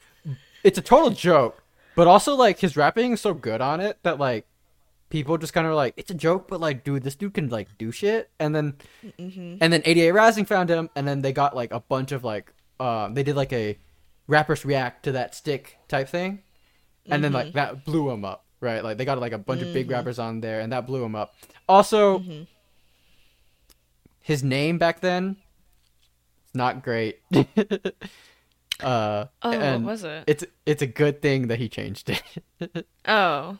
I didn't realize he had a different name. I don't know a lot about Rich Brian, but I listened to his like newer stuff. I don't want to say it. It's that bad. so I'll, I'll let people look it up. Uh, Okay. But know that like it was bad, Now I'm gonna look it up. and he changed it, and it was for the better. What was Rich Brian's old name? Ah, Yeah. okay, yeah, yeah. I got it. Yeah. Uh, and also like um. if you are like vibing with Rich Brian, like I would recommend checking out like Amen, The Sailor. Um, those are like he's trying to like do like something like. I- I think the really interesting thing about Rich Brian's discography is like it's constantly him trying to figure out what, what he is. Like I don't think he's figured it out yet. So just like Yeah. listening to these albums, you can see him like trying out this and then trying out that, right? Uh, in 1999, uh, 1999 you like you just feel him trying different things and i'm really interested to follow his career and see like what he lands on and what he's feeling most comfortable with like when he hits joji levels of actualization in his art what will he be i'm very curious uh bali's also a bop i love bali uh He's I don't know. I think he's gonna have like a moment in his career where he truly blows up. Um because like history history kind of blew up actually, right? Yeah. Um but like I think he's gonna and Edamame blew up of course too. Um even though he wasn't the only person on that song, but um I think that there's gonna be a point where he really does like find his niche, niche, niche, however you pronounce that word, however you want to pronounce that word. Um and he like really finds it. Um right now just as we were saying like he's kind of still working on it, but I think that when he does it's to be like really like he's to truly truly hit gold. that'd be good he has the skills for it he just needs to figure out what he wants Yeah. to Yeah. put into it Loverboy 88 uh the best thing that I can describe about the song is that it's just more Higher Brothers but R&B. Have you listened to Loverboy? Okay, so for those who don't know, whenever they drop 88 on the back of a song, it's a cover or or a remix. So like uh, Oh. Japan 88 and Loverboy 88, they're actually songs that exist Oh. before this. Say you'll see the same thing with I Love You 2088 on the next album. Uh, have you listened to the original? Ah. I Love You 3000? No, Loverboy 8. Oh, no. It's And I did not realize that, and now I'm realizing it, and I wish that I had like known about that. But that's cool. dare I say, I think Loverboy was already a perfect song, and and rehashing it with Higher Brothers, I actually think made it worse. ah, well, there, we- there we go. Like- um, Lover Boy is like this like real like it's it's a lot slower, right? And it's like you you hear it in the production already, right? With like the um maybe it's a keyboard or something like that. Right. But like this song is like begging to be a slower song about like love and like like these like deeper like emotional feelings and stuff like that, right? And I think it gets done a big disservice by putting Higher Brothers on it, which for one, I don't think they're particularly great at capturing in their singing, uh, and two, you put Higher Brothers into it, and you now need to remix it to be some sort of hip hop thing, when the song never really wanted to be like a fast, upbeat party hip hop thing, right? It wanted to be like a nighttime driving LA song. I mean, I don't even necessarily think I would describe this song as like upbeat, but it is a Higher Brothers song. Like the moment that it starts playing, you're like, oh, more Higher Brothers, right? Yeah. And at the point that you've listened to the other Higher Brothers songs in this album, and like I said, I listened to it all the way through. At the point that I had heard the other Higher Brothers songs, I was just kind of tired of them. Like, and that sounds so bad. That sounds so mean. But and again like they're just not my cup of tea. Like if you like what they're doing by all means like I, I think they do what they do very well and if that's your thing be on that but it's not my thing and i don't like uh, and sort of what you were saying too about how this song kind of begs to be a little bit it's supposed to be very like in the feels and i can kind of hear that in the way that they've done the actual music but the their delivery just isn't great and um I don't know. Like I was not vibing with this song. I think the way that they wanted people to be vibing with this song and I just I think it falls just a little bit flat. Um knowing that it's a cover actually makes a a lot more sense now because when I listened to it the first time I was like, "Oh, this is Higher Brothers," but it doesn't necessarily sound like something the Higher Brothers would write. So to know that it is a cover, it's like my brain is like, "Oh, that does that actually does make sense and that's interesting." I think remix is a better word because um, Or, they actually keep like a a lot of the original lyrics. They just like kind of cut Higher Brothers stuff onto it. Okay. Um, like like the whole like intro section where like they're like it just it just doesn't exist in the original song. Mm, yeah. Uh, I I recommend if anyone likes a song, I think you're going to like the original better, and Mm-hmm. the artist behind it is like actually a really cool artist in general. So like, um, he's from he, he's a Thai artist, uh, raised in like New Zealand, not part of the 88 label, but he does like make his appearances. I think he has another really great appearance with Niki on the uh, on the next album. Uh, But I would like check that shit out. Like it's always fun to like get international music. uh, so that's cool. Uh, Nice. okay, so what about poolside manners? How you feeling? Um, that one was like it's a cute song, and I think it does what it does well. There isn't anything like too deep to necessarily talk about in it. Like it's another Niki song. She's doing what she does, you know. Our wetsuits covered in booze, hump day, feeling like the weekend. We've got no rules, kissing by the pool, feels like high school all over. It's very fucking Niki, right? Um, there's nothing necessarily in this song that we haven't seen in the rest of the album and i think that august 08 like does what he be doing like yeah. I don't think and it works this is any of their best works. It's a good song. Uh, yeah but it's fair like it's it's almost like too basic for me to have anything to say about it. Like i look at this Yeah. and i'm just like it's a Niki song next.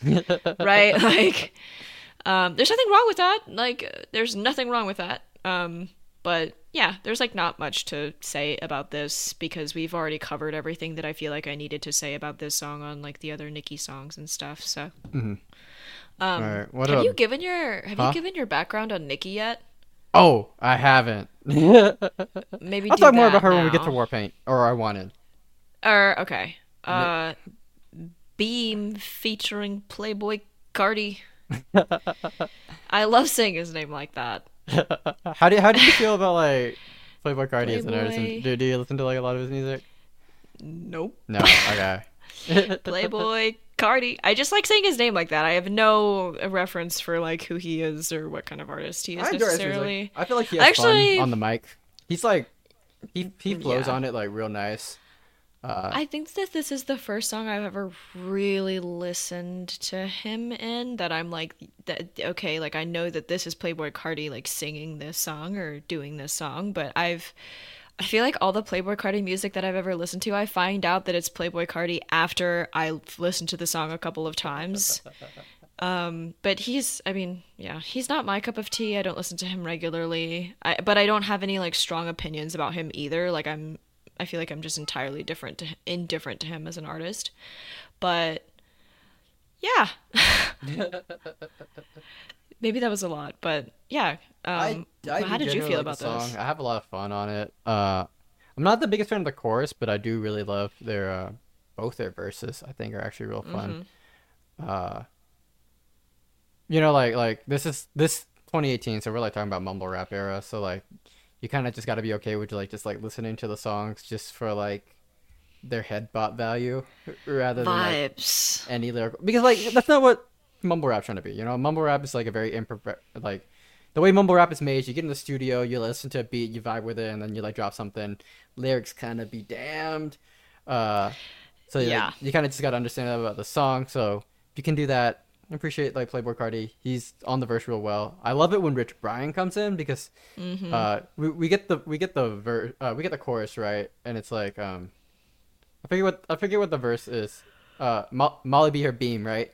And then Mm-hmm. Rich Brian comes in, right? The song like pauses a bit, lets Rich Rich Brian like soak up the uh, soak up the silence, right? And then he reprises Mm-hmm. the lyrics, but in his own voice, right? And I love it when artists like, I love the play of like repetition and tension, like in music and stuff like that, right? Like you listen to the whole song, you're expecting the lyrics to sound this way, right? And then the great part about having a featured artist is like you put them on there, and now they get to do their own thing, play with that in a different way, and, and it's usually makes for a very striking uh, thing that sticks with you in your head. Like I, I that verse, that Rich Brian verse, like sticks in my head real hard because Yeah. of just like what he's playing with there. Yeah. Um, and again, we get more women being called bitches. um, which again, I think is, I, I, I have opinions about that, but I don't have a problem necessarily with it. Like, I know it's a thing that happens, and I can't necessarily be like upset about it because I do be listening to uh music that has that. So i'm just like yeah like that's a that's a thing. Um but this is also the first time that i feel like uh, we've heard rich brian like ref- nah, i guess mm, it's not surprising but i feel like compared to like history this song is a little bit more like Yeah. in his hoe era where he's like, yeah. I just fucked two bitches Siamese. Like, okay. Pop off, Brian. Like, let's go, you know?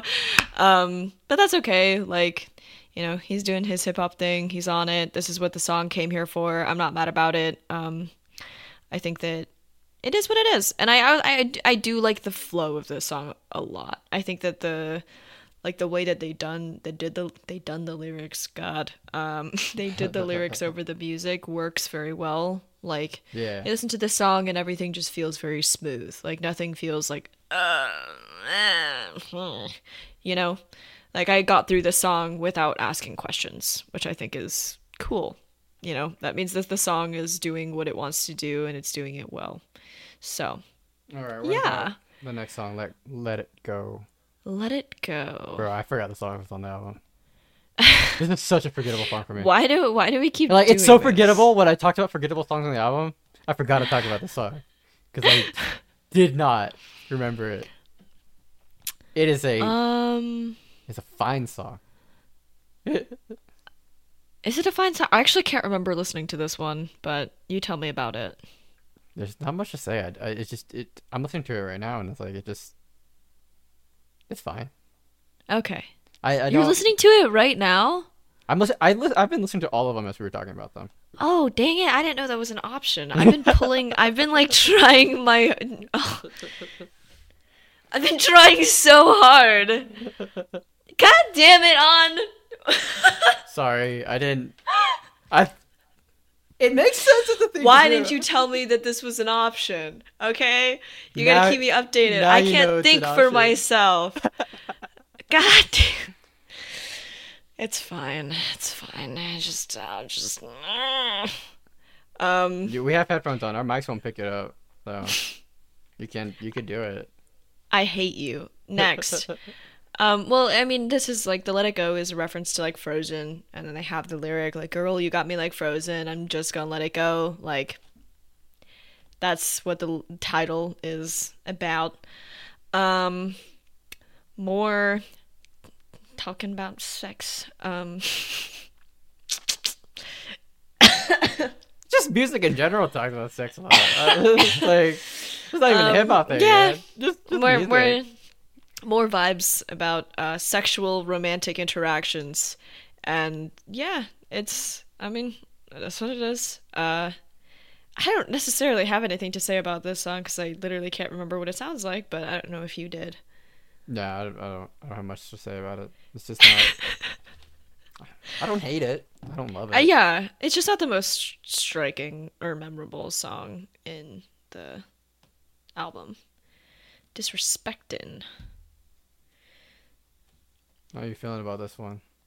Are you listening to them now, or Okay, you know what? Yeah, let me pull up my fucking Spotify, jackass. fucking cheater. Cheater. I feel like I've been having way more fun than you, just because I've been listening to the music too. Already. Exactly, exactly. All I have in my head right now is your voice.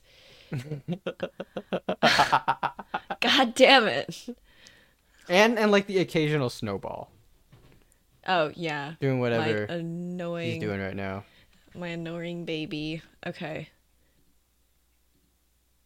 I guess I can hear it in the Hang on. The poor audio listeners, they don't get to be entertained by snowball in the background the way I am. yeah he's he's having a great time though um again i feel like the most i have to say about this song is that it's just more higher brothers. Like it's just more higher brothers doing higher brothers things and then rich brian like going off in the in the back but it's very i will say that the instrumental to this one is really good. Like the production value of all of these songs is amazing. Um, like there's nothing you like you can't bash the instrumental part of anything at all. Like we've been talking a lot about the lyrics and like what the lyrics are doing, but the production value of this album is extremely high, and I have nothing bad to say about the production value. And I think this is a song where I think the Yeah. like that just comes out a little bit more. Um, It's it's, it's got also, a very think- like yeah, you want no, sorry, go ahead. Yeah, this song's got a very like like I'm having a lot of fun with it just listening to it without like thinking about the lyrics too much. Right. Yeah. The the production Yeah. carries a lot of it, but also part of it's just like the chorus, right, where they're like putting Mm-hmm. a lot of energy and putting a lot of themselves or maybe not themselves, but they're putting a lot of energy in, into it. So like, this is the type of thing that like you know turn it up at a party or something like that, you know, like Yeah, this is a party song for sure. yeah, not all music is meant to be analyzed lyrically. Sometimes it's just a party yeah, yeah. Think this is definitely Um, what this is. yeah. It's it's it does what it does and it does it well. All right, Warpaint. Warpin. Ooh, All right. What do you have to say? Because like once I get talking, I'm gonna keep talking because bro, I fucking love Niki. You've made a grave mistake letting me listen to music while we're doing this. Um, no, I mean, this has like the same. Im- this like listening to this for the first time had the same impact on me that like some music that I listened to when I was younger had on me. And interestingly enough, and this might be a weird thing to say, but this song reminds me a lot of like Demi Lovato's older music. Um, like Warrior and Give Your Heart a Break. Like for some reason it had like the same vibe to me. Um but Warpaint is just a it's just a good song. It's a very inspiring song. I can imagine it on like a movie soundtrack, like a hero movie soundtrack. yeah. Um and the production value is great on this. Like the that like thing that it's got going on the back just like makes your brain happy. and the lyrics, I mean, come on. The lyrics. The song is called War Paint. Like the lyrics are good. You don't even have to listen to the fucking song to know that. Um, but yeah, I'll let you go on from that because that's all I have to say about it, really. I'm really like happy to like have like a Niki song where she like really gets to like flex her like full range, right? Because like a lot of her music, uh, her albums like tend to be like really thematic. So like the thing about like thematic albums is that like you just don't always get to flex things because sometimes you need to pull it back in order to hit themes, especially when she's like specifically hitting themes of like breakup or like immigration or like high school drama. That that last album was really interesting. Um, right? you don't always get to like flex the, your your full range, right? And like I think something Yeah. really great about a collab album like this is like you can let the artist do something that they normally can't in their music normally, right? And I think that's something I really love about the song is that like it is her doing something that's not really normally something she does, but still really in line with her, and also allows her to flex different like musical muscles that she has, right? Mm-hmm. And like, and it's just like real fun and inspirational, you know. To at the same Mm-hmm. time, like this is something like I would like give to my little cousins, the little Asian. Mm-hmm. they're half they're half Asian, half Hispanic. So little half Asian Asian girls like and like this is the type of stuff where I'd be like, y'all should listen to this because like Mm-hmm. sometimes you know like like some, this is like the type of like cool stuff that I wish I had when I was like a little Asian kid, you know? Yeah. To be able to see yeah. like Asian people be strong and powerful, right? And like inspirational in that way, right? Like we didn't I I don't Yeah. feel like I got much of that, right? And I just love that like the next generation does get to have it, you know? Yeah. I also will say I think there's something just so iconic about like an Asian American woman like singing about war paint and being a warrior. Yeah. Like that's just not how I have seen Asian American women depicted a lot of in especially like in media and stuff and we've sort of like talked about that in our other episodes um we even with like hidden ti- hidden hidden Crouching Dragon? Crouching dragon tiger hidden um where where like we have these like asian american women that are badass but they're always like overshadowed by the dudes or they're not necessarily like warriors quote unquote on their own um and i just love the visual of like or or the other side of that right is like the demure hands folded ultra femme asian american woman who is just at the mercy of a white man like Yeah. It there's just like those two really. Um so to see something very different almost radically different than either of those things is like really really cool. And to be honest with you i don't have a problem seeing it at all. It's just not something that i see often you know Yeah. um, I also do love that, like, it's true to form, true to Niki. She's still talking about love, right? Um, yeah. Every time I turn my head, the lovers kissing everywhere, fingers running down their side. They're just living the lie. Like, come on, come on, it's so good. Um, it's yeah, no, I love it. She's she did her thing, she did it well, and she like made a badass song with cool imagery, and that's awesome. Like, what more could you ask, right? So for some background on Niki, she's also Indonesian, uh, from Indonesia. She made it like decently big on YouTube. I think she like um did an opening act for like uh ta- like a Taylor Swift thing once, right? And then 88 Rising picked her up, brought her here, and like now she's like doing her LA thing. Uh, I think like and like like I keep saying like she's just a really cool like Asian American figure. Like I I wish we had like role models like her like growing up. You know, like I I never got to see like Asians in media the way like she exists, and I think like Yeah, I think she's found a lot more of herself than like say like Rich Brian, right? She's a lot closer to like mm-hmm. Joji in the in the fact that like she kind of knows what her music is, right?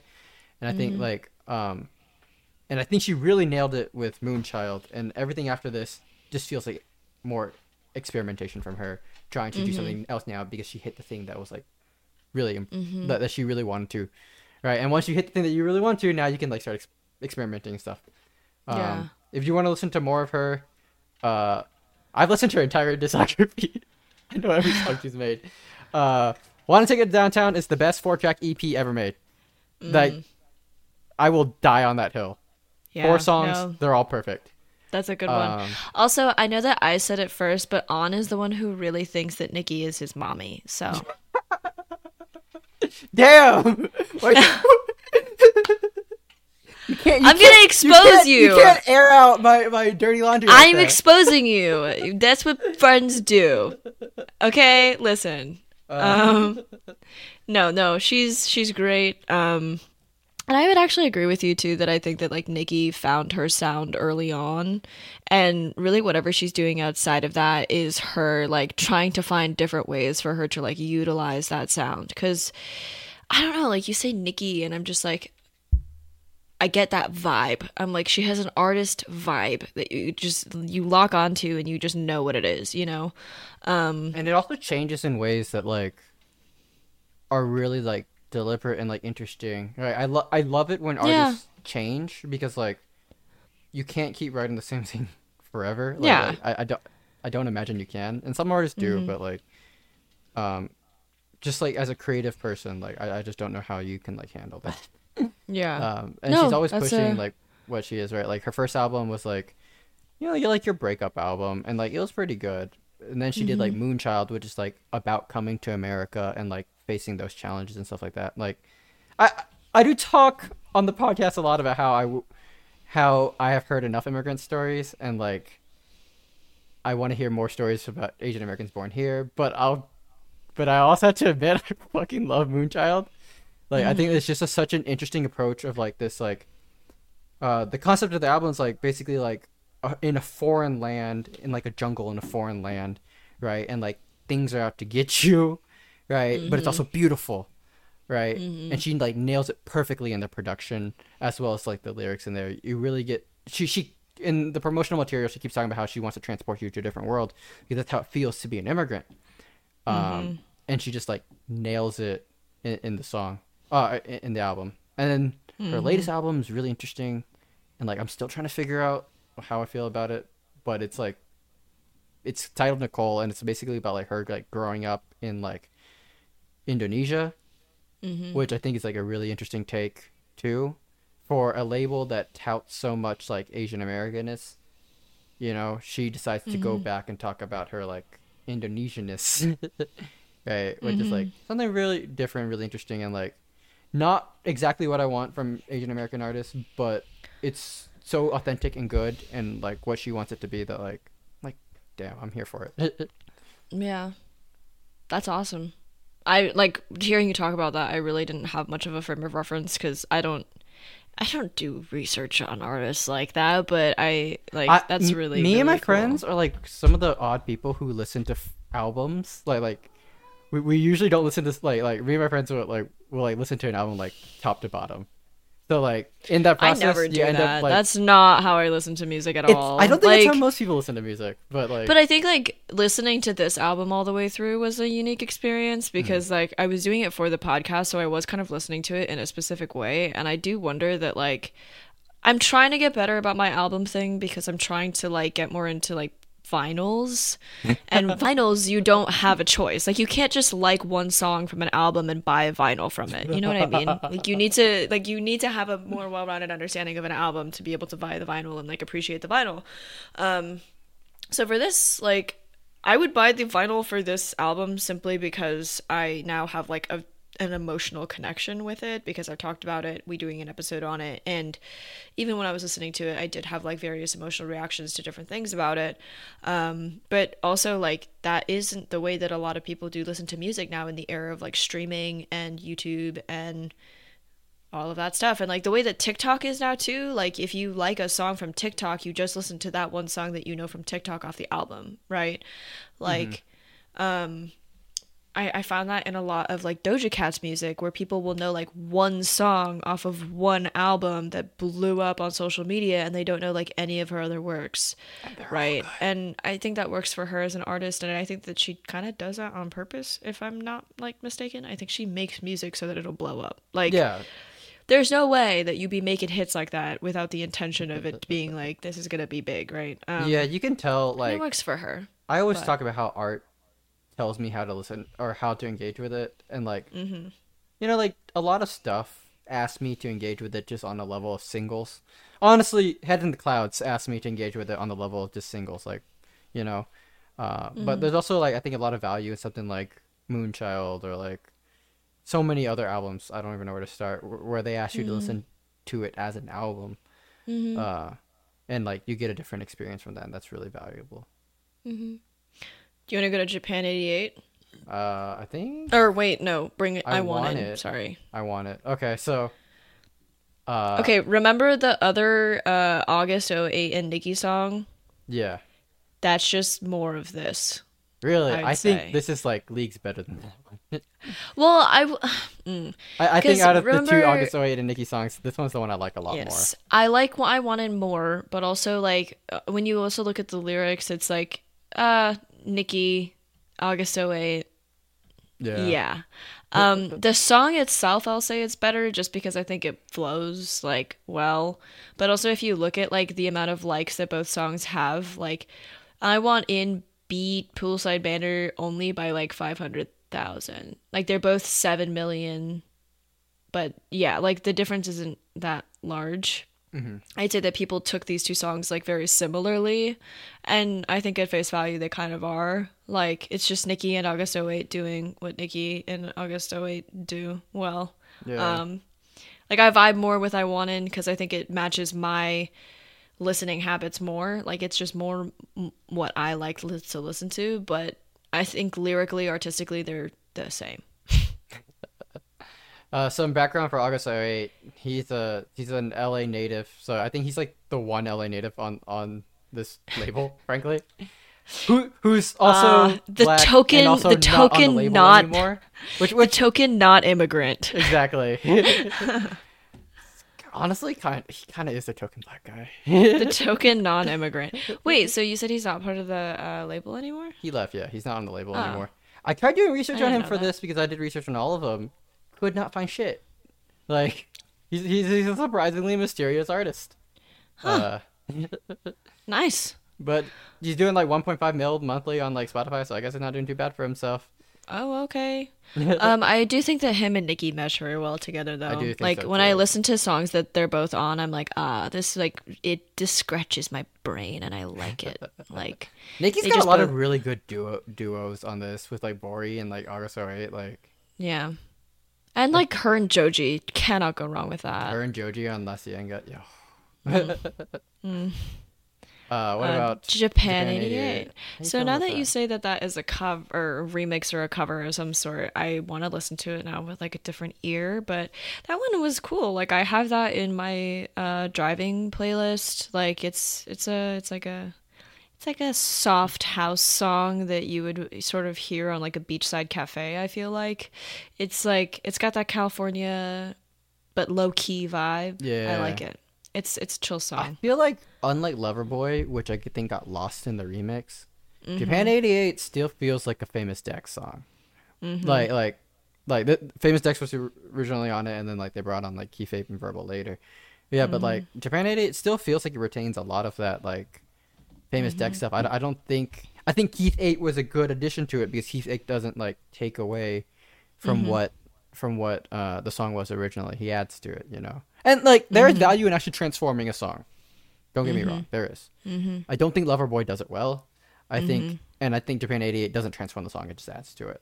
Mm. Uh, how much do you know about Keith Ape? Nah, absolutely nothing. So Keith Ape's really interesting in hip hop and Asian America. He's like the only. That's like the only song he's on, though, right? Yeah, so like 88 Rising originally came up. Keith Ape was one of the original artists. Um, so he he's from Korea, right? In the hip hop scene in Korea, which is really interesting because there is kind of a hip hop scene in Korea that's K-pop, but also kind of not. uh, and he and he blew up real big with his song uh, Ichima. You tell me what that means in Korean. I don't know. What's it called? Ichima. Ah, ichima. It means don't forget. Okay. I did not hit the pronunciation on that, and I'm so sorry to all the Korean You're people. totally This good. is why I, I got actually think Yeji it's- on here. Save my ass on that shit.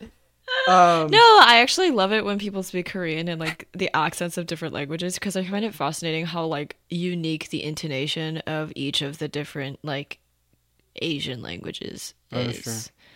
Like if you hear somebody speak Korean with the intonation of a Japanese person, you're just like, "Oh, this is fascinating." Like I'm so entertained. languages are fascinating in that way in general. I mean, it's also kind of like hearing somebody speak English in like an accent, right? Yeah. Like, like with like a, a person. it might speaking, actually like, literally English be the same thing. yeah, yeah, yeah, like it's it's very similar, but also like it just itches. I keep saying that. Oh my god, it just itches like a specific part of my brain where I'm like, ooh, this is cool. so uh, Keith Ape he came out with that song, right? I And, also like, think that that's such a it was- funny name. Like Keith Ape. That just sounds like the name of a white guy. like if you told me, like if you, like if you told me that that was just like a white dude, I'd be like, yeah, that checks. That's a Korean rapper. Yeah, from what I remember, um, one of his like favorite like actors or artists was named Keith. It's like it's actually a pretty big artist. I, I forgot who he named after it, and then also like ape because like apes are his spirit animal and like bathing apes. So like that's like where his, his name origin. It's a very hip hop thing, you know. Um, Interesting. so yeah, he got really big on the song, and then like, and then OG Maco comes along. Uh, he's like, he's like in hip hop, right? And he, he made the song uh, "Bitch You Guessed It." I'm pretty sure you know that song. Uh, probably if I listen to it, yeah.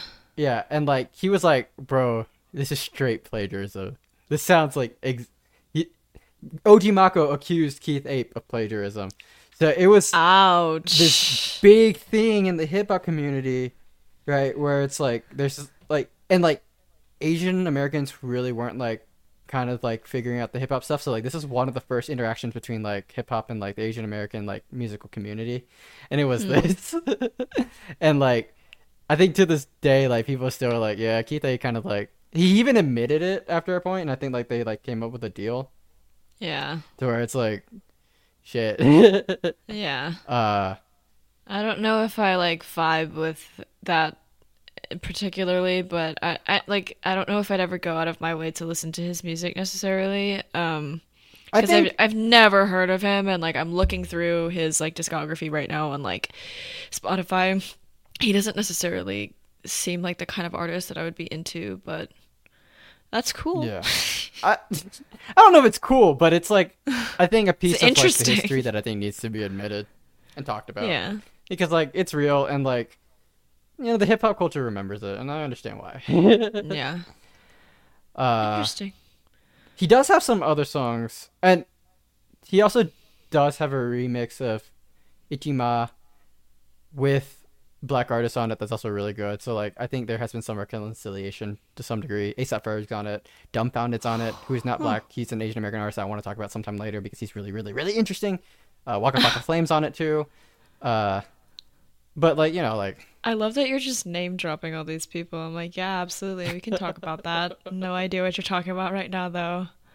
Like, I don't know. Like, you know so much more about this stuff than I do. Like, I literally just listened to this album, like, as it is at face value. And, um, like, I think there's value in both, but, like, I also think it's so fascinating when you, like, when you do that, because I think it's really cool and it's something that you do very well I love just music, like you know someone- that. yeah just like as a person though like it's one of the things i love like when i talk about things with you is like the way that you can just pull information like out of your brain and then it just keeps coming it just keeps coming and you're like damn bro like how much do you know about this weird niche topic that literally nobody else knows about yeah, um, heads in the clouds is in general the thing that I've thought and researched about so much because like like I said beginning of the episode, it's like nothing like I've ever seen for Asian Americans ever. And like it's got so many problems that I admit throughout this whole Mm-hmm. episode. We've been admitting them.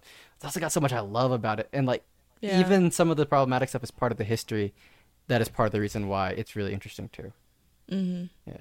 All right. So what about the next song? Nothing wrong. Nothing wrong More Higher Brothers stuff. Higher Brothers makes a lot of appearances on this album. Yep Really interesting because I'm not like the biggest fan. I also am wondering if that was like a budget issue. Like they just couldn't afford to put Joji on multiple songs, but I think that's like funny. I also Um, think it has something to do with like their artist list being pretty small at this point. Yeah. Um, but I will say that like I I don't have much else to say about this song other than it's another Higher Brother song. I actually like the production value of this song more. Like I listened to the instrumental of this song by itself. Um just cuz I think that they're doing something really interesting with like the the intro is like kind of where you hear it the most, but they have this like really interesting like distortion like thing going on that I just think is fascinating and I think is actually really cool. Um, but like you get a minute into the song and it sounds exactly like a Higher Brothers song. You know, like they do something cool with the intro and like it kind of hooks you in, but then like you get a little bit more into it and it kind of just becomes uh, similar to the rest. But I like the instrumental and the melody and like the song itself a lot. I just and again mm-hmm. like this again this is like the the me listening to an album all the way through like i'm kind of sick of higher brothers at this point. Like because they aren't my cup of tea and like we mentioned it right when we were talking about the beginning of the song too. Like they show up a lot in this album and at this point you're just like all right another higher brother song let's go right? Um so you kind of go into it expecting the same thing and they kind of just do the same thing but i i like this song on at more at face value than some of their uh, other stuff. I also think something that this album is trying to do. Sometimes it does it well, sometimes it doesn't. It, it's trying to promote Asian American artists that aren't in the label, right? Yeah. That's why we have um, Loverboy 88, right? And that's why we also have like that might be the only thing. I, I know the next album does it even more, right? But it does feel mm-hmm. like this mm-hmm. album is trying to be for the culture of yeah. like, like the Asian American culture, and I think that's what Nothing Wrong is. Nothing Wrong, kind of Higher Brothers feels incidental to me. The main mm. draw is uh is uh Harikiri. I don't know how you pronounce that, but yeah. he's actually like a, like a pretty like popular. I don't know if he's popular. He's not mainstream popular, but he's like pretty big in like Asian American circles as a producer, right? Mm. And I think when you're talking about how this song is doing really great on production, right, mm-hmm. and is that's the thing that stands out. I think that's like them making the correct decision here, right? Because like like I said, this album is partially them just trying to promote Asian American artists in general, and like Harikiri is like one of those that like deserves a lot of promoting because like he's genuinely like a great producer. Mm. I love that.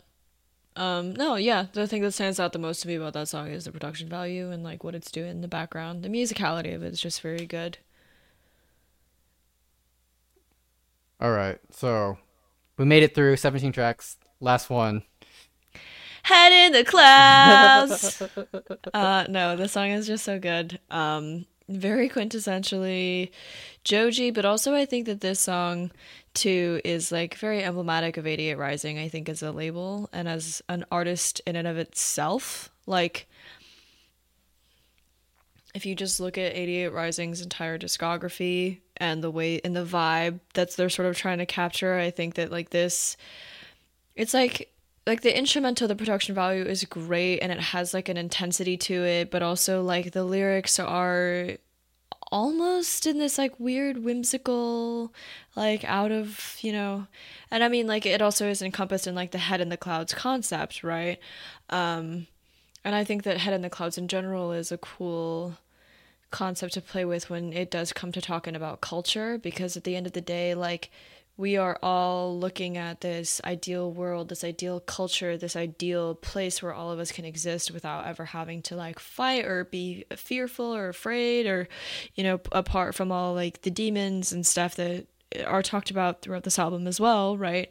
Um, like where love prevails and where like you know, we can just exist without having to suffer too much. And i think that like head in the clouds as a dream as a concept as what this album is trying to do is just it, it's all encompassed by this song. Like i listen to this song and i just like sway with it you know?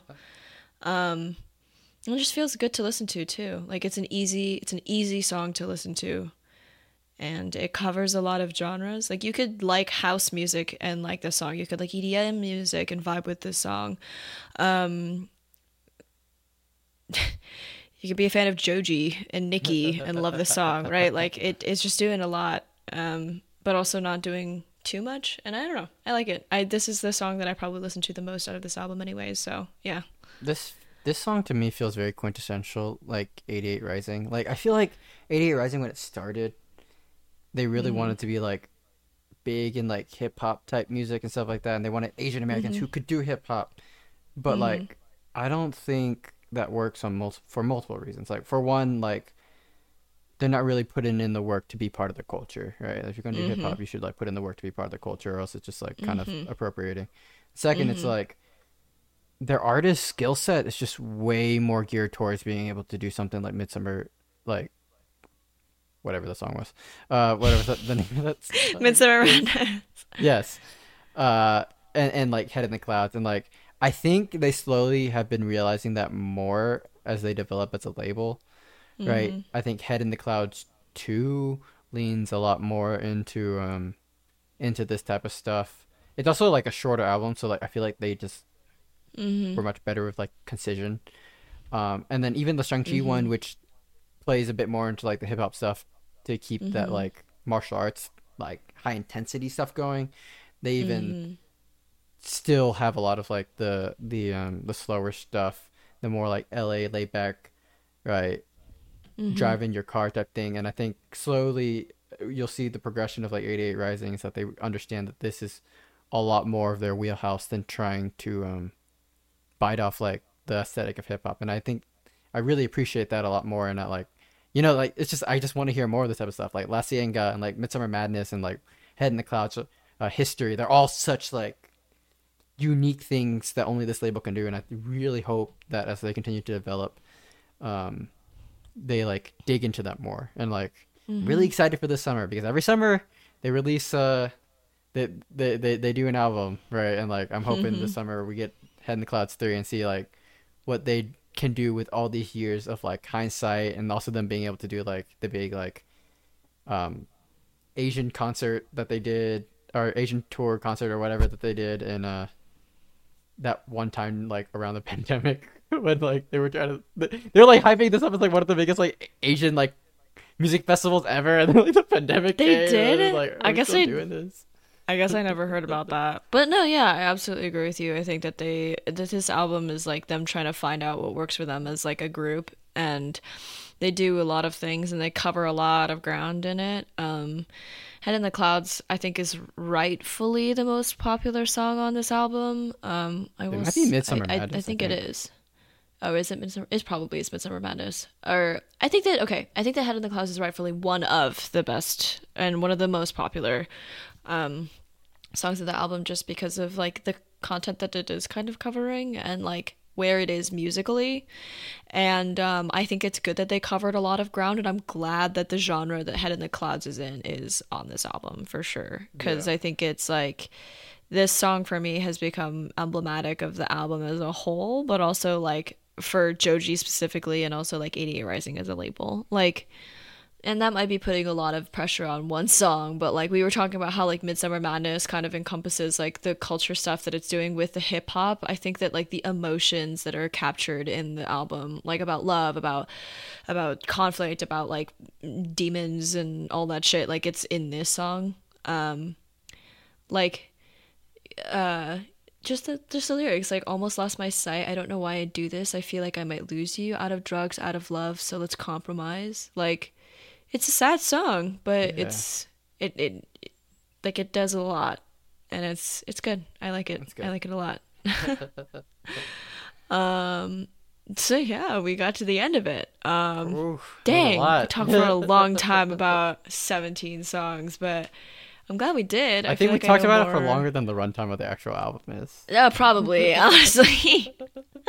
um, but yeah, I I feel like I've also learned a lot from talking about music like this. Like I feel like I don't get a lot of opportunities to speak on albums and artistry and artists and music and lyrics and stuff like that like this so this was actually really fun and this is the first time we've ever done music on the on the podcast so hopefully we get to do a bit more of stuff like this because i actually found this very fun At the very least, I want to hit um, Head in the Clouds 2 and then that Shang-Chi album at some point.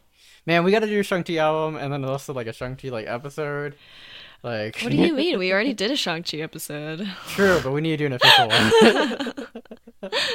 I'm, I'm right genuinely really looking forward to that stuff going forward. Oh, me too. All right, so uh, we've been talking a long time. Don't don't think we uh need to hold them any further. uh, so But, I think um, that was good. Our first video Yeah. episode. Yeah. yeah. Yay! we did it! All right, let's get the frick out of here. It's late. All right. We will see you guys in two weeks. Heck yeah. Bye. This podcast was produced by Yeji. It was created and written by both of us. It was edited by me, And the cover art was done by my good friend Emma Nebecker. and all the background art for the video portion were done by my good friend Penelope Morano.